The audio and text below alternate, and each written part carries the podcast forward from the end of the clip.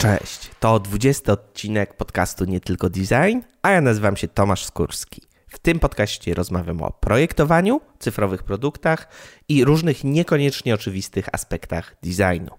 Z radością informuję, że Nie Tylko Design to pierwszy polski podcast, który jest dostępny w Spotify. Jak go tam znaleźć? Wystarczy, że wpiszecie w polu wyszukiwarki nazwę podcastu, czyli Nie Tylko Design i naciśniecie Enter. Dzisiejszy odcinek poświęcony jest językowi polskiemu, sposobom jak go upraszczać i jak to się stało, że w biurach, urzędach, na stronach internetowych, w różnych pismach używamy tak dziwacznego języka. Dowiemy się też, czym jest język trzech pach i jakie tweety wysłał Juliusz Cezar. Gościem dzisiejszego odcinka jest kapitalny rozmówca, twórca pracowni prostej polszczyzny, ceniony akademik i pedagog, dr Tomasz Piekot.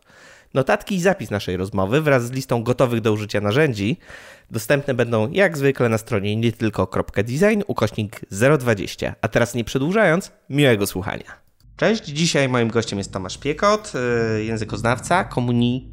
komunikolog? Komunikolog, tak. Trener komunikacji interpersonalnej, a współtwórca i kierownik pracowni prostej polszczyzny na Uniwersytecie Wrocławskim, autor książek Dyskurs Polskiej Wiadomości Prasowej i Język w Grupie Społecznej.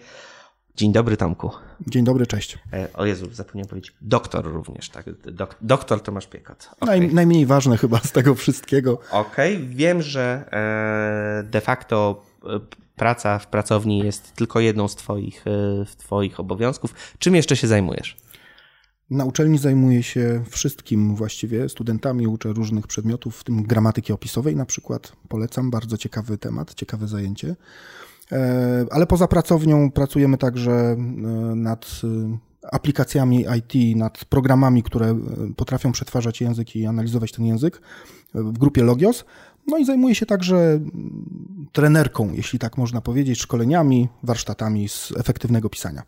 A, czyli to narzędzie do obsługi indeksu mglistości, o którym, e, o którym powiemy jeszcze później tak, dla języka Logios. polskiego jest waszego Tak, to jest e, nasze, nasze chałupnicze, mhm. domowe, tak, zupełnie prywatne narzędzie, które przygotowaliśmy z kolegami programistami. Po godzinach pewnie? Po godzinach, tak. Poważnie? Oczywiście. Okej, okay. czy mógłbyś powiedzieć, czym jest pracownia prostej polszczyzny? Pracownia prostej polszczyzny to jest jednostka badawcza uniwersytetu, oficjalnie tak mamy to zapisane. E, jednostka badawcza, która zajmuje się opracowaniem pewnego stylu pisania. E, trudno to oddać e, po polsku. Ja często mówię żartobliwie na takich wykładach w stylu TED, że jest to język trzech pach. Taki, że piszemy pach, pach, pach i, i wszystko możemy załatwić. Po angielsku to się nazywa power writing.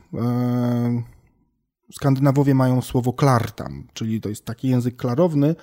E, ja się boję takich naukowych przekładów, dlatego że wiem, co polscy fizycy zrobili z Big Bang, tak? Przetłumaczyli to na wielki wybuch zamiast wielki boom i wiem, co zrobili już e, ostatnie wieści z Wikipedii z Big Crunch, czyli z wielkim chrupem. Przetłumaczyli to jako wielki kolaps, tak? Więc bałem się, że będziemy musieli to nazwać jakoś bardzo podniośle i doniośle, dlatego ten język trzech pach jest, jest chyba najlepszym określeniem. Chodzi o to, żeby tak pisać, by każdy czytał w swoim najszybszym tempie.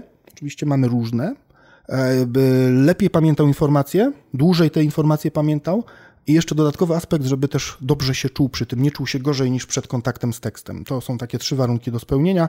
Jeżeli byłby jeszcze ten czwarty, taka pewna elegancja intelektualna w, w, tym, w tym stylu pisania, to byłoby w ogóle wyśmienicie. To w ogóle się wzięło od najlepszego tweeta na świecie, który wysłał Juliusz Cezar w 1947 roku, przed naszą erą. Veni, vidi, vici, czyli pach, pach, pach. Tak wyglądała ta bitwa, takich urządziłem i teraz zrobię to samo z wami, drodzy senatorowie. Mhm. Ale mm, czy taka potrzeba prostego języka, ona istniała zawsze, czy pojawiła się dopiero w pewnym momencie, kiedy, e, kiedy zaczęły się jakieś obserwacje, jakieś badania, jakieś wnioski, że e, język, którym się posługujemy, zarówno język polski, jak i język angielski jest zbyt skomplikowany, jest zbyt dużo źródeł. Jak to właściwie, jakie są źródła tych inicjatywy? Na jakiej podstawie zdiagnozowaliście, że wasza pracownia w ogóle jest potrzebna? Ale pytasz o źródła czy o praźródła? Bo pamiętajmy, że wszystko było w antyku, wszystko wymyślili starożytni, więc chociażby Cezar chciał, żeby jego teksty brzmiały jak maszerujące wojsko. E, więc ta historia prostoty jest długa i stara jak świat, tak? I jeżeli sobie czytamy historie różne z dawnych czasów, o kilku pewnie też przyjdzie okazja jeszcze porozmawiać, bo, bo są dość wstrząsające i, i, bardzo ciekawe, no to widać, że prostota była zawsze potrzebna, zawsze była w cenie, ale była też zawsze ta ozdobność po drugiej stronie, tak? Tak jakby ktoś, ktoś kiedyś powiedział mądry, nie pamiętam nawet kto, że jak się postawi nagą prawdę obok nagiego kłamstwa, to w prostej komunikacji rozpoznamy to w 3 sekundy. Jak je zaczniemy ubierać, to już są pewne problemy. Był przecież w retoryce styl attycki, czyli taki styl mówienia bez ozdobników, mhm. żeby można było oceniać argumenty tego kogoś. Natomiast y, bezpośrednim zalążkiem czy praprzyczyną naszej pracowni powstania y, były fundusze europejskie i to jest bardzo ciekawa historia. Mamy rok 2010 Ministerstwo Rozwoju. Epicentrum, epicentrum tak. wydawania pieniędzy. W... Tak, tak, tak. Ministerstwo Rozwoju Regionalnego mm, rozsyła na wszystkie polonistyki polskie e, zapytanie takie ofertowe, czy ktoś potrafi w ogóle zmierzyć trudność e, języka o funduszach europejskich w Polsce, polskich tekstów o funduszach europejskich. Tutaj słowem kluczem było zmierzyć. Otóż nasi językoznawcy nie mierzyli niczego do tej pory, mówili tylko, że można tak, albo można inaczej, można i tak, i tak. Takie badania korpusowe dopiero wtedy się e, zaczynały na, na wielką skalę i z jakiegoś powodu E, stwierdziliśmy, dlaczego by nie spróbować. Najpierw pytaliśmy literaturoznawców na naszym wydziale, czy potrafią coś mierzyć. Nie potrafili. Później pytaliśmy antropologów, czy potrafią coś mierzyć. Potrafili, ale raczej, raczej badania e, innego typu. I wyobraź sobie, że znaleźliśmy ludzi na Politechnice albo po Politechnice i teraz do dzisiaj częściej z nimi współpracuję, z nimi się kontaktuję, z programistami, z lingwistami komputerowymi, z tymi ludźmi od NLP, nie, nie w sensie mhm. coachingu, tylko przetwarzania języka naturalnego z nimi współpracują. No, powiedzieli, że można to zmierzyć, powiedzcie tylko co chcecie, to sprawdzimy, co się da zmierzyć, zautomatyzować. Czyli, I tak ruszyliśmy z badaniami wtedy. Tak? Czyli bliżej Chomskiego, dziwo, niż... No tak, niż zde zdecydowanie. Noama Chomskiego, który poza tym, że jest skrajnym lewicowym, e, skrajnym lewicowym... Związkowcem. E, e, filozofem, jest tak. również twórcą teorii języka, gramatyki i teorii jest, generatywnej. Tak, jest jednym tak. z bardziej znanych jej, jej postaci. Ikona od tej strony. I wtedy szokowaliśmy ministerstwo, bo powiedzieliśmy, że nie będziemy mierzyć żadnych próbek, tylko zbadamy wszystko. Wszystko, co powstało na ten temat. To był dla nich szok, że nie, nie będziemy badać 30 tekstów i później się na nich wyżywać na 200 stron w raporcie, tylko zbadamy wszystko. Więc zbadaliśmy wszystko, co oczywiście dało się, dało się przetworzyć. Odkryliśmy mnóstwo różnych rzeczy. Wtedy natrafiliśmy w pracach e, profesora Walerego Pisarka na, na różne wzory. On oczywiście stworzył taki wzór, nazwał go wzorem T jeszcze w latach 60., uczył polskich dziennikarzy. Wzór T, czyli trudność, tak? O to tutaj chodzi. Wtedy krakowski ośrodek badań prasoznawczych dostawał sporo, sporo pieniędzy na, na właśnie badania, na literaturę amerykańską bezpośrednią i te wzory powstawały kilka lat wcześniej i już były także w Polsce, właśnie w krakowskim ośrodku, więc bardzo, bardzo ciekawy aspekt, e, taki historyczno-polityczny dodatkowy jeszcze. Ale w jednym z przypisów znaleźliśmy informację o bardzo ciekawym wzorze, o wzorze edukacyjnym, czyli trochę innym niż, niż wzorze pisarka. E, wzorze, e, który mówi, ile klas trzeba skończyć, żeby tekst czytać i teraz rodzi się pewien problem, bo to jest mglistość języka najczęściej E, w Polsce jest to źle interpretowane. Nie ile klas trzeba skończyć, żeby ten tekst zrozumieć, tylko żeby go czytać łatwo. Mhm. Po angielsku ponoć to, to, to jest readability, tak? Czyli no właśnie profesor Pisarek przetłumaczył to jako trudność języka. Wikipedia, autor, który to opisywał jako czytelność, dramatyczny odpowiednik, który mocno psuje pro, problemy z dostępnością, prawda, i to zupełnie inna historia z czytelnością tekstu. E, niektórzy to tłumaczą jako zrozumiałość, natomiast tak naprawdę to jest przystępność tekstu, czyli tak jak jest z mgłą, dlatego wzór nazywa się namglistość. Jeżeli patrzymy sobie na jakiś piękny obrazek przez mgłę, to go nie widzimy i ten obraz do, nie dopuszcza nas e, do siebie, musimy się przedzierać, tracić czas, więc te wzory edukacyjne są o przetwarzaniu informacji, o łatwości czytania. I znaleźliśmy taki wzór, które najpierw liczyliśmy ręcznie. To były dramatyczne czasy. Mam odciski jeszcze do dzisiaj na, na palcu odliczenia e, sylab, prawda, w wyrazach. Y, y, później trzeba było to dostosować do polskiego systemu edukacji. No i udało się to zrobić właśnie w, w zespole logiosowym, tak. Udało się stworzyć, jak się okazuje, drugi automat do liczenia, bo pierwszy e, to jest niszowa praca zaliczeniowa pewnego programisty, studenta informatyki. Jest taka aplikacja, zresztą spotkaliśmy kiedyś, kiedyś człowieka na szkoleniu w jakiejś korporacji i on się przyznał, że ten, tę aplikację, która była nieudolna, taka na zaliczenie, ale on stworzył pierwszą. Ale działała. Ale działała, działała całkiem fajnie. My, my byliśmy drudzy, po nas był y, jasnopis trzeci. Mhm. Okej. Okay. No dobra. Mm, tak de facto o, ty, o tych bardziej teoretycznych podstawach chciałem porozmawiać nieco później, ale gdybyśmy mieli tak naszym słuchaczom wyjaśnić, czym tak naprawdę jest indeks mglistości? To jest, y, tak jak wspomniałeś, jest to rodzaj wskaźnika, który służy do określenia, czym, y, jak tak naprawdę prosty w odbiorze jest konkretny tekst. Mm, tak, jak dokładniej, jak łatwo szybko będziemy go czytać. Mhm. E, wzory tego typu, jest ich bardzo dużo na świecie, dzieli się na dwie grupy. Na wzory takie otwarte, skala jest nieskończona i leci sobie w górę, może być wynik 100, 150, 200 i wzory edukacyjne, które próbują dopasować trudność tekstu do poziomu edukacyjnego. Falski świetnie zresztą, Falski prawdopodobnie miał e, fok w oczach, tak, ten mm -hmm. wzór na mglistość, dlatego że na początku pierwsze zdanie, prawda, ala makota. I bardzo krótkie, oczywiście, kilkusylabowe tak, zdania. Mhm. Trzy strony dalej już była moja sąsiadka, ala ma wrednego kota. Ciągle są trzy elementy, ja, mhm. sąsiadka i kot, ale już więcej wyrazów do środka wchodzi. Te wzory powstawały w latach 60., 70. i, i później. Natomiast ciekawe jest to, że dzisiaj widać wyraźnie E, że one były związane, tak jak dzisiaj jest komunikacja z pamięcią podręczną, czyli z tą pamięcią, która odpowiada za przetwarzanie informacji. Ona jest ograniczona 6 do 7 komórek. Możemy mnóstwo wyrazów o Ali wrzucić do, do tej jednej szufladki, ale to jest mocno ograniczone, tak? No i tego dotyczą te wzory.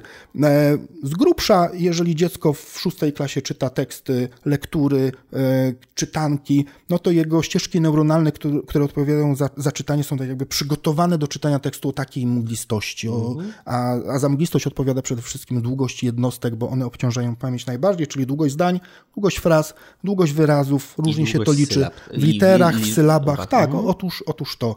E, różne konfiguracje e, później specjaliści wymyślają, powstają różne wzory. Nam wychodzi z badań, że, że FOK jest najlepszy. Nie sam FOK, e, tylko te dwa parametry, które za FOGA odpowiadają, czyli długość, długość zdań w wyrazach i odsetek wyrazów wielosylabowych. Jasne. Wydaje mi się, że chyba najprostszym takim pomysłem, jak można zobaczyć sobie i zweryfikować, jak w ogóle działa ten indeks mglistości, jest wrzucenie kilku przykładowych, przykładowych treści do narzędzia, które przygotowaliście, tego, tego tak. chałupniczego, tak, tak. które teraz jest dostępne na stronie logios.pl. logios.pl. Mm, tak, to jest prototyp, właściwie nazwałbym go nawet paździerzem e, wizualnie, ale, e, ale działa, polecam, można, można się pobawić. I tam też widać, że jeśli wrzucimy na przykład fragment urzędowego dokumentu, dostaniemy prawdopodobnie do, dostaniemy wskaźnik, który będzie wskazywał, że potrzeba osoby z doktoratem albo z habilitacją, aby mhm. dany, e, dany fragment tekstu przeczytać, a jeśli wrzucimy nagłówki bądź teksty tabloidowe, zazwyczaj, pochodzące z tabloidów, tak. E, to zazwyczaj ten wskaźnik będzie mhm. bardzo, bardzo niski. Tak, Przypominam jeszcze raz, przeczytać łatwo. Nie chodzi o to, że ktoś tego nie zrozumie bez doktoratu, tylko będzie czytał dłużej, bo mamy takie dwa tryby podstawowe czytania. Możemy czytać albo na nurka, albo na skanera, prawda? I takich trudnych tekstów nie da się skanować, trzeba w nich nurkować. No właśnie, jak jest z językiem, językiem, prostotą języka w Polsce? Jest dobrze czy źle? A to zależy gdzie. Y, jeżeli na przykład zbadamy wypowiedzi Polaków telefoniczne, badaliśmy ostatnio ogromny korpus wypowiedzi telefonicznych, no to okazuje się, że średnio zdania są na przykład krótsze, nieważne z jakim wykształceniem ten Polak mówi, średnio krótsze od tabloidów. Bardzo krótkie, 10 wyrazów, 9 przeciętnie. Mhm. E, a procent trudnego słownictwa jest tyle co w chłopach Raymonta. Dlatego, że nie ma co, na co dzień skomplikowanych tematów. Wiadomo, że im bardziej skomplikowane tematy, tym używamy dłuższych wyrazów. No to krowa, dwie sylaby, bardzo proste słowo, rżysko, prawda? Jeść, pić. To są wszystko krótkie słowa, znają się na tym projektanci samochodów, bo przecież marki poza pewnie japońskimi mają nazwy marek samochodów mają zwykle dwie sylaby, żeby lepiej mm, zostawały w pamięci. No i też pamiętajmy, że e, jak mawia mój, mój kolega dr Marek Maziarz z Logiosa, e, Słowa są jak pieniądze, jak monety dokładnie. Im częściej z nich korzystamy, tym bardziej tracą wagę, bo się po prostu wycierają, czyli się skracają. To, to, jest, to tak mniej więcej działa. W jaki sposób? To polszczyzna mówiona. Polszczyzna mówiona jest bardzo prosta. Mhm. Natomiast e, następna kwestia dotyczy tego, jak sprawdzić w ogóle, co Polacy są w stanie czytać. Nie co piszą instytucje, tylko co Polacy są w stanie czytać. I teraz i tym się różni nasze podejście wrocławskie, nasz model od tego wszystkiego chyba, co się dzieje na świecie. Mo może jestem nieskromny, ale mam takie wrażenie, e, że my zastosowaliśmy bardzo prosty mechanizm, który znamy wszyscy z przyrody, mimikra. Na przykład, jak sprawdzić, czy bajka, którą piszemy dla dzieci, książeczka chcemy ją wydać, będzie dostosowana do tego odbiorcy. Mhm. Jak byś to zrobił? Ja bym to zrobił bardzo empirycznie, w sensie tą e, książeczkę dałbym, dałbym do y, przeczytania bądź przejrzenia dziecku, a następnie bym obserwował y, jego zaangażowanie tak. na grupie 8-10 dzieci w grupie docelowej. No tylko pamiętaj, że ja jestem jednak Właśnie, zamiłowania jesteś, i z zawodu jesteś... projekt projektantem i człowiekiem tak. od jednak tworzenia produktu. No właśnie, ale straciłbyś bardzo dużo czasu i pieniędzy na te badania i musiał jeszcze przedstawić wyniki w, u wydawcy. Poczekaj, wcale się nie zgodzę z tym, że badania, badania są drogie i tutaj tego, z tym paradygmatem jestem w stanie długo walczyć. To zależy, czy badamy dwie osoby w wywiadach pogłębionych, czy 300 na przykład, tak? Tu, tu jest pewna różnica, ale wracam do rzeczy. Mimikra, my robimy coś innego. Pobieramy listę z rynku wydawniczego najchętniej kupowanych książeczek. Mhm. Skoro ludzie je wybierają do czytania, to nie tylko dlatego, że są fajne tematy, ale także, że one się, je się dobrze czyta. Wpuszczamy tam naszych ekspertów i komputery, mierzą te komputery wszystko, eksperci także wszystko liczą, generują model tego, co jest atrakcyjne, i możemy teraz ten model porównać na zasadzie Camelona z tym tekstem, który napisałeś jako autor tejże książeczki. To samo możemy zrobić, jeżeli chcesz wydać bestseller w stylu 50 twarzy Greya. Bierzemy 50 twarzy Greya, nie czytamy ze zrozumieniem, broń Boże, nikomu nie polecam, natomiast czytamy zupełnie bezrozumnie, analizując, co ile się pojawia przecinek, co ile się pojawia przymiotnik, wszystko, co się da, i w ten sposób można zrekonstruować model e, atrakcyjnej polszczyzny. I my e, tym, tym się e, jakby różnimy od, e, od całej reszty, dlatego że tamte modele są brane albo właśnie z badań ankietowych, pokazuje się siedem tekstów na krzyż trzem tysiącom osób i one coś tam deklarują. Badania deklaratywne w user experience są dramatyczne, tak? To znaczy pytanie o deklarację to jest jedno z gorszych pytań. Świetnie nam to wyszło, że tak podryfuje w inną stronę e, w badaniach formularzy, czy też wniosków. Jeżeli się pokaże... Mam, mam to pytanie Tak, jeżeli się pokaże, pokaże grupie formularz zapisany maczkiem, siódemką na jedną stronę i na trzy strony ładnie z wpuszczonym światłem i z powietrzem, większość wybiera ten maczek, bo ma jedną stronę i tak dalej. Natomiast jeżeli się zmierzy czas czytania, liczbę błędów i tak dalej, okazuje się, że nie ma co w ogóle e, wierzyć w takie deklaracje. To jest zupełnie behawioralne podejście, to jest najistotniejsze podejście przy weryfikacji tego, czym się zajmujemy. No i ten, wracam teraz do mimikry.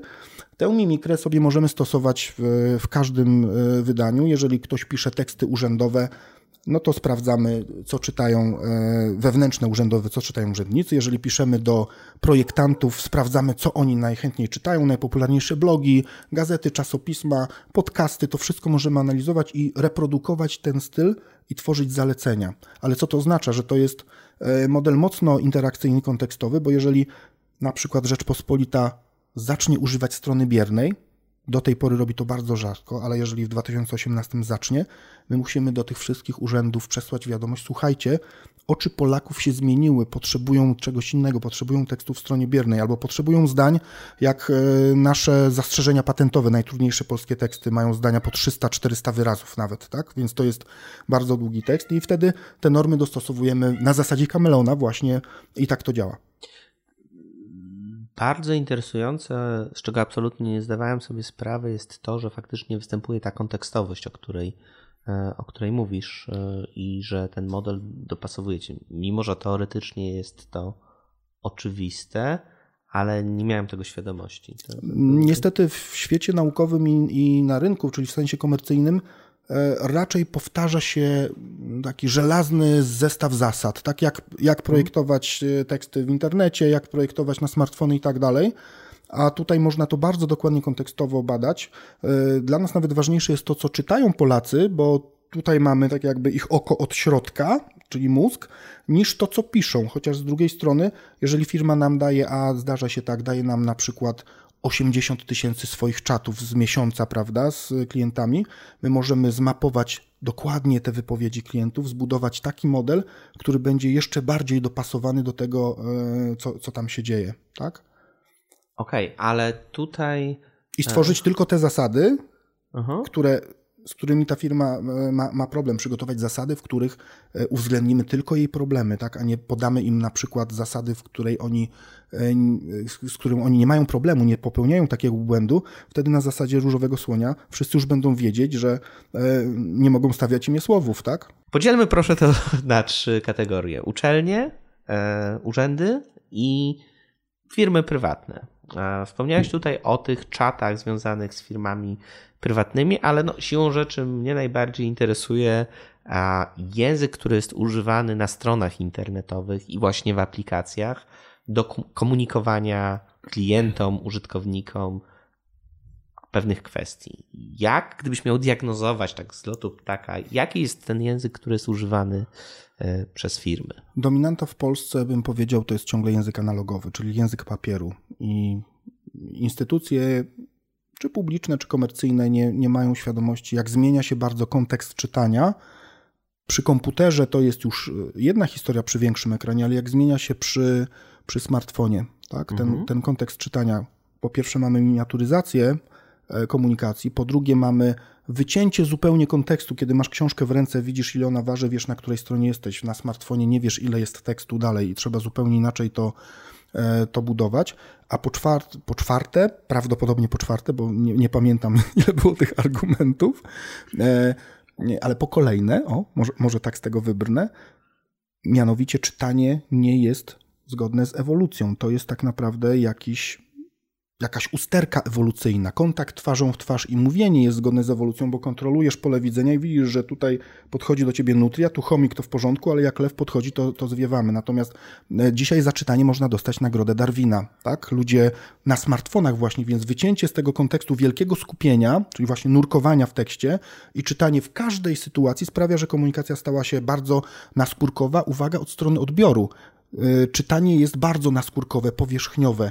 Ktoś zresztą powiedział fajnie, e, e, porównując książki do internetu, książkach na przykład mówiliśmy po, frazologia to pokazuje, że są głębokie myśli, głęboka książka i tak dalej, a do internetu mamy metaforę surfingu. Surfing to jest ślizganie się po powierzchni, tak? Ja, ja się spotkałem z terminem skimowania tekstu, takiego po, skanowanie wzrokowe. Przechodzenia tak. po łebkach, gdybym tak. miał to tłumaczyć na język Ale, polski. Ale gdybyśmy tego tak nie wartościowali negatywnie, to przechodzenie po łebkach, czyli skanowanie wzrokowe, czy też fachowo nazywa się to czytaniem przeglądowym, ta historia rozpoczyna się w okolicy lat 60., żeby było ciekawiej, w zarządach dużych spółek na świecie. Tam decydenci, bardzo dobrze wykształceni ludzie, oczytani, przygotowani do zarządzania informacją, nagle zaczynają mieć problem z przetwarzaniem informacji, dostają bardzo dużo, dzisiaj byśmy powiedzieli, spamu korporacyjnego, wewnętrznego. Ich asystenci, pewnie asystentki bym powiedział bardziej, przy, przy zarządzie wpadają na genialny pomysł, zmuszamy całą organizację do pisania w specyficzny sposób do tych ludzi, którzy są na górze. Tam powstaje na przykład taki gatunek wtedy executive summary, prawda? Czyli mhm. taki dodatek na pierwszej stronie raportu, który sprawia, że nie muszę czytać środka jako decydent, jeśli, ale wiem o co chodzi i mogę o nim rozmawiać, tak? Mhm. Ale e, to, co jest najważniejsze, one wprowadzają tam zasadę, te asystentki, żeby stworzyć pewną symulację, oszukać trochę tych zabieganych decydentów, że każdy akapit jest osobnym tekstem. I co one robią? Wpuszczają światło pomiędzy akapity, dają więcej odstępu i dodają jednozdaniowe streszczenie. I obowiązkowo cała organizacja tak musi pisać. W niektórych firmach do dzisiaj ta zasada jest stosowana. Nazywają to wtedy właśnie po staropolsku power writingiem. Rodzi się wtedy w ogóle zawód power writer, czyli nie speech writer, który pisze dla prezydenta przemówienie, tylko ktoś, kto je uprzystępnia tak, żeby prezydent je szybko przetwarzał. No i tak, tak to mniej więcej zaczyna działać. I od tego momentu możemy czytać w każdym kontekście, bo tak naprawdę efektywne pisanie jest zostawieniem człowiekowi wyboru, co skanować, a, a, a co czytać na nurka, kiedy. Ale z tego, co powiedziałeś, to tak bardzo powierzchownym wnioskiem byłoby, że e, dla urządzeń mobilnych, bez względu na to, czy jest to aplikacja, czy strona internetowa, należy tak naprawdę przygotowywać, przygotowywać zupełnie inne treści, zupełnie inne teksty niż dla stron. Y, internetowych, które są na zdecydowanie. tak zwanych desktopach. Tak, nie? zdecydowanie inaczej zupełnie trzeba, trzeba pisać. Nawet e, w tym moim nurcie są cztery terminy. Znowu przepraszam wszystkich słuchaczy za staropolszczyznę. E, pisanie do decydentów to jest power writing, czyli efektywne pisanie. Pisanie do przeciętnego obywatela, który z powodu edukacji nie przetwarza dobrze informacji w kulturze informacyjnej, cywilizacyjnej, nazywa się plain language, ten styl mhm. pisania. Plain od, od prosty. Mamy y, trzecią grupę, to jest pisanie do osób z niepełnosprawnością intelektualną. Wchodzimy już w kwestię WCAG 2.0 czy 2.1 nawet 2.1 teraz. Się pojawiło no właśnie. Y, I to się nazywa język łatwy w czytaniu, czyli easy to read. I czwarta kategoria się pojawia, M-writing, prawdopodobnie zaczną ludzie mieć to na koszulkach niedługo, albo tatuaże sobie z tego robić, bo zawód będzie bardzo ciekawy. M-writer, czyli właśnie pisarz mobilny, ktoś, kto się specjalizuje tylko w pisaniu mobile firstowym. Mobile first w kontekście projektowania jak najbardziej istnieje, natomiast nie spotkałem się no tak. z, z, użyciem tego jako przymiotnika. Natomiast co jest bardzo ciekawe, pojawienie się komputerów i ekranów nie wpłynęło tak bardzo na typy layoutów pism, jeżeli się analizuje historię pism urzędowych, zwłaszcza jak się zmieniały e, w dziejach, e, nie wpłynęło tak bardzo jak pojawienie się smartfonów, dlatego że mamy okolice lat 70. wchodzi tak zwany layout 2.0. E, to jest layout, w którym nie mamy ściany tekstu, czy też ściany płaczu, tylko jest światło i są te śródtytuły. Mhm. Podkradziona historia właśnie, wykradziona z korporacji, z pisania do decydentów. 91 rok to jest pierwsze badanie poświadczone, kiedy, kiedy już wiemy, że to działa bardzo skutecznie behawioralnie.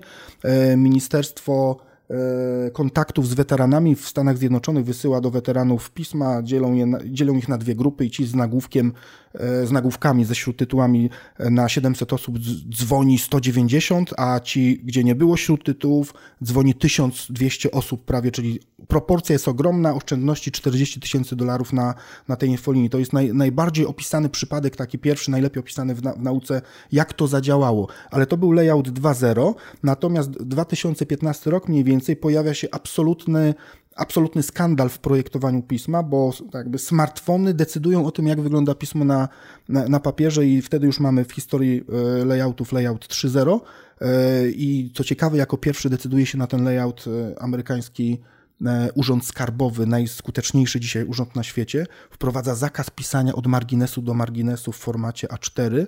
Nie ma odróżnienia e, czcionka szeryfowa bez szeryfowa. E, wygląda to już tak, że, że, że widać tam po prostu model F-ki, czyli czytania mhm. według litery F. Czytanie jest tylko w dół, nagłówki są po lewej, a treść akapitów jest po prawej. To pismo wygrywa jakiś konkurs, najważniejszy konkurs zresztą, zresztą na świecie, jeżeli chodzi o, o projekty pisma i mało tego, e, ten urząd skupia się, czy projektant pewnie, który, który im to zaproponował, e, skupia się na dostarczeniu jak największej informacji w ciągu pierwszej minuty kontaktu z pismem, czyli mamy ekspozycję na przykład w, dwóch, e, w postaci dwóch tytułów. Bardzo ciekawa, ciekawe jest porównanie, jak wyglądało pismo przed i pismo po ale jest streszczenie przy pismach dłuższych niż trzy strony. Doszło aż do tego, dwie strony dodaje się streszczenie, co jest w środku, bo ludzie chcą w ciągu minuty, kiedy stoją na ulicy, wyjęli pismo ze skrzynki, wiedzieć kilka informacji podstawowych. I to jest bardzo ciekawe, bo da się to bardzo dokładnie przeanalizować. Pierwsza informacja, Dlaczego mi zawracacie głowę? Czyli informacja z przeszłości o powodzie kontaktu. Ona musi pojawić się bardzo szybko, bo inaczej rodzi frustrację. I ten powód kontaktu można jeszcze ładnie poklasyfikować na dwie grupy. Powód kontaktu jest po mojej stronie, bo czegoś nie zapłaciłem, dlatego do mnie piszesz, ale może być taki obiektywny, zewnętrzny, na przykład zmieniła się ustawa, dlatego musimy do ciebie pisać. Po drugie, co jest niżej? Po trzecie, co mam z tym zrobić? Czyli czy to jest pismo w stylu czytaj i działaj, czy to jest pismo tylko trzymaj to sobie w głowie? Po czwarte, czy to jest sytuacja odświętna, czy czy codzienna, jaki jest ton tej historii? I teraz w, tę, w tę minutę dostajesz cztery czy pięć informacji i możesz podjąć decyzję. Przestaję rozmawiać z żoną, przestaję prowadzić dzieci ze szkoły, przestaję być sobą, zaczynam czytać. Czy wrzucam to pod biurko i Dzwonić już do prawnika, mhm. tak? Pakować się, wyjeżdżamy z kraju, bo coś się strasznego stało. Czy pójdę sobie i przeczytam w sobotę albo nigdy, albo kot to przeczyta może, może za chwilę i podrze wszystko, tak? I to jest y, zupełna zmiana w, w podejściu do, do komunikacji urzędowej, czy w ogóle firmowej, bo wchodzi nam wreszcie za, zarządzanie doświadczeniami klientów. Ale o ile dobrze kojarzę, ta e, po tej, e, po tej akcji z lat 90., o której mówisz, e, w okolicach przełomu tysiąclecia a pojawiła się inicjatywa rządowa w, w Stanach Zjednoczonych Plain LanguageGov, które doprowadziło ostatecznie do uchwalenia chyba Plain Language Act w 2010 roku, czyli rodzaj pewnego przymusu, że. Tak, to było prawo prezydenta Obamy, które zmuszało rzeczywiście urzędników federalnych, tych rządowych, do mm, przyswojenia pewnych zasad dobrego pisania, efektywnego pisania.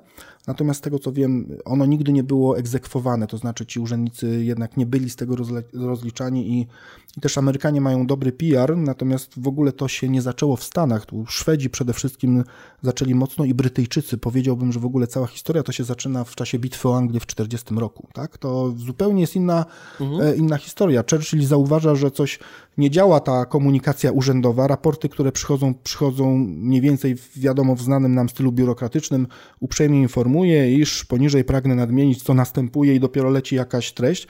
I on y, pisze takie rozporządzenie, E, które nazywa się Zwięzłość zresztą, w którym e, ono się nie, nieprawdopodobnie zaczyna. Mamy tyle dzisiaj na głowie, jest nam tak trudno, a musimy wy, wyłuskiwać tak jakby z tego bełkotu główne myśli. On jakby zmusza wszystkich urzędników do pisania w tych ważnych momentach, to był sam, sam początek takiego najgorętszego okresu bitwy o do, do pisania po prostu podmiot, orzeczenie, dopełnienie. Tak się będziemy skutecznie komunikować. Tak się zaczyna i tam podaje cztery wskazówki w tym memorandum, jak to powinno wyglądać. I, e, no i wtedy zaczyna wszystko działać. I teraz konsekwencja jest bardzo ciekawa, bo dzisiaj Brytyjczycy mają najlepszy język urzędowy na świecie, najlepszy portal dla obywateli GovUK. E, tyle, że Churchill chyba tam po 10 latach wracał do, do władzy i musiał przypomnieć swoim urzędnikom o tych zasadach. Thatcher to jeszcze później e, przejęła, ale cały czas tego pilnowali. Znowu obalam naj, najważniejszy mit, najbardziej krzywdzący mit dla całego ruchu. Prosty język, powstał do optymalizacji komunikacji wewnętrznej, specjalistycznej. To są urzędy, później mamy korporacje, te lata 60., a dopiero później z jakiegoś powodu, wiemy z jakiego, nadmiar danych, przeładowanie informacji, dociera już do nas fala e, danych pewnie w okolicy końca XX wieku. Różnie się to datuje, kiedy już mózgi są przegrzane i mamy zbyt wiele informacji tych bitów jest więcej niż możemy e, je przetworzyć w ciągu jednego dnia. I wtedy okazuje się, że przeciętny człowiek, moja babcia Jadwiga, która skończyła dwie klasy z powodu wojny i średnio czyta, nagle ma już tak przeładowaną głowę, jak decydent, y, prezes zarządu w latach 60. I wszystkich już to dotyczy, ten kataklizm. I wtedy dopiero wyciekają te zasady pisania, rodzą się fundacje, stowarzyszenia, które w trzecim sektorze zaczynają walczyć z bełkotem urzędowym. Czyli Taka właśnie, jest historia. Właśnie okolice 2000 roku, jak rozumiem, to są, to, to są te, te czasy. To, to, jest już takie skrajne przeładowe informacji, tak? Takie, takie które y, mówi nam, że lejek po prostu się przepełnił i niczego nie trawimy, zaczynają wtedy e, wzrastać w statystyki urazów mózgu związanych z niedotlenieniem, niedokrwieniem, czyli udary, wylewy. Schodzi to wszystko niżej. W medycynie do, do 40-latków dzisiaj już, już to dochodzi. Kryzysy w związkach nieprawdopodobne. Pierwsze, e, pierwsza piątka powodów e, rozpadu związku czy psucia związku to są powody komunikacyjne. Tak? Albo ktoś coś napisał na Facebooku albo ktoś komuś, to jest gdzieś tam wysoko na liście, ale mój ulubiony powód to jest taki, że człowiek, który pracuje w komunikacji, wraca do domu i teraz domownicy, partnerzy oczekują od niego dalej mówienia. Jeżeli ktoś mówił przez 8 godzin, to ktoś wyliczył gdzieś, że godziny potrzebujemy takiej komory deprywacyjnej, ma się nic zupełnie nie dziać. I są te argumenty. Cały dzień rozmawiasz, nagrywasz podcasty, dlaczego mi teraz nic nie opowiadasz? Powiedz coś. Dlatego ten model ze siestą, tak, e, włoski jest dużo lepszy, bo w środku dnia mają przerwę, nic nie działa oczywiście, więc lepiej też sobie zrobić przerwę. Hiszpanii, z której pisałem te pytanie, w tak. ogóle jest dokładnie to, tak samo, niestety. Ale właśnie co się później dzieje? Wracają do domu i zabierają małe dzieci, idą do restauracji i balują do 24, chociaż jest środek tygodnia, tak, z tymi dziećmi. Więc zupełnie, zupełnie inna kultura i tu są problemy. Jest taka książka 24-godzinny konsument. Hmm książka. Ona y, została wydana chyba w zeszłym roku albo dwa lata temu przez wydawnictwo Charakter. Taka czarna tak. płatka 24 książka na 7. Od. I mhm. tam są świetne y, statystyki z wielu badań, co się, co się dzieje w ogóle z konsumentem, ile y, produktów przyrasta, ile logotypów wzrasta z roku na rok. Tam jakieś tera, terabajty danych w ciągu czterech najbliższych lat wyprodukujemy więcej informacji niż w ogóle w rozwoju, w całej historii ludzkości, kiedy człowiek wraca do domu to przeczytał z grubsza 100 tysięcy wyrazów, czyli jedna książka, dlatego wskaźniki czytelnictwa spadają.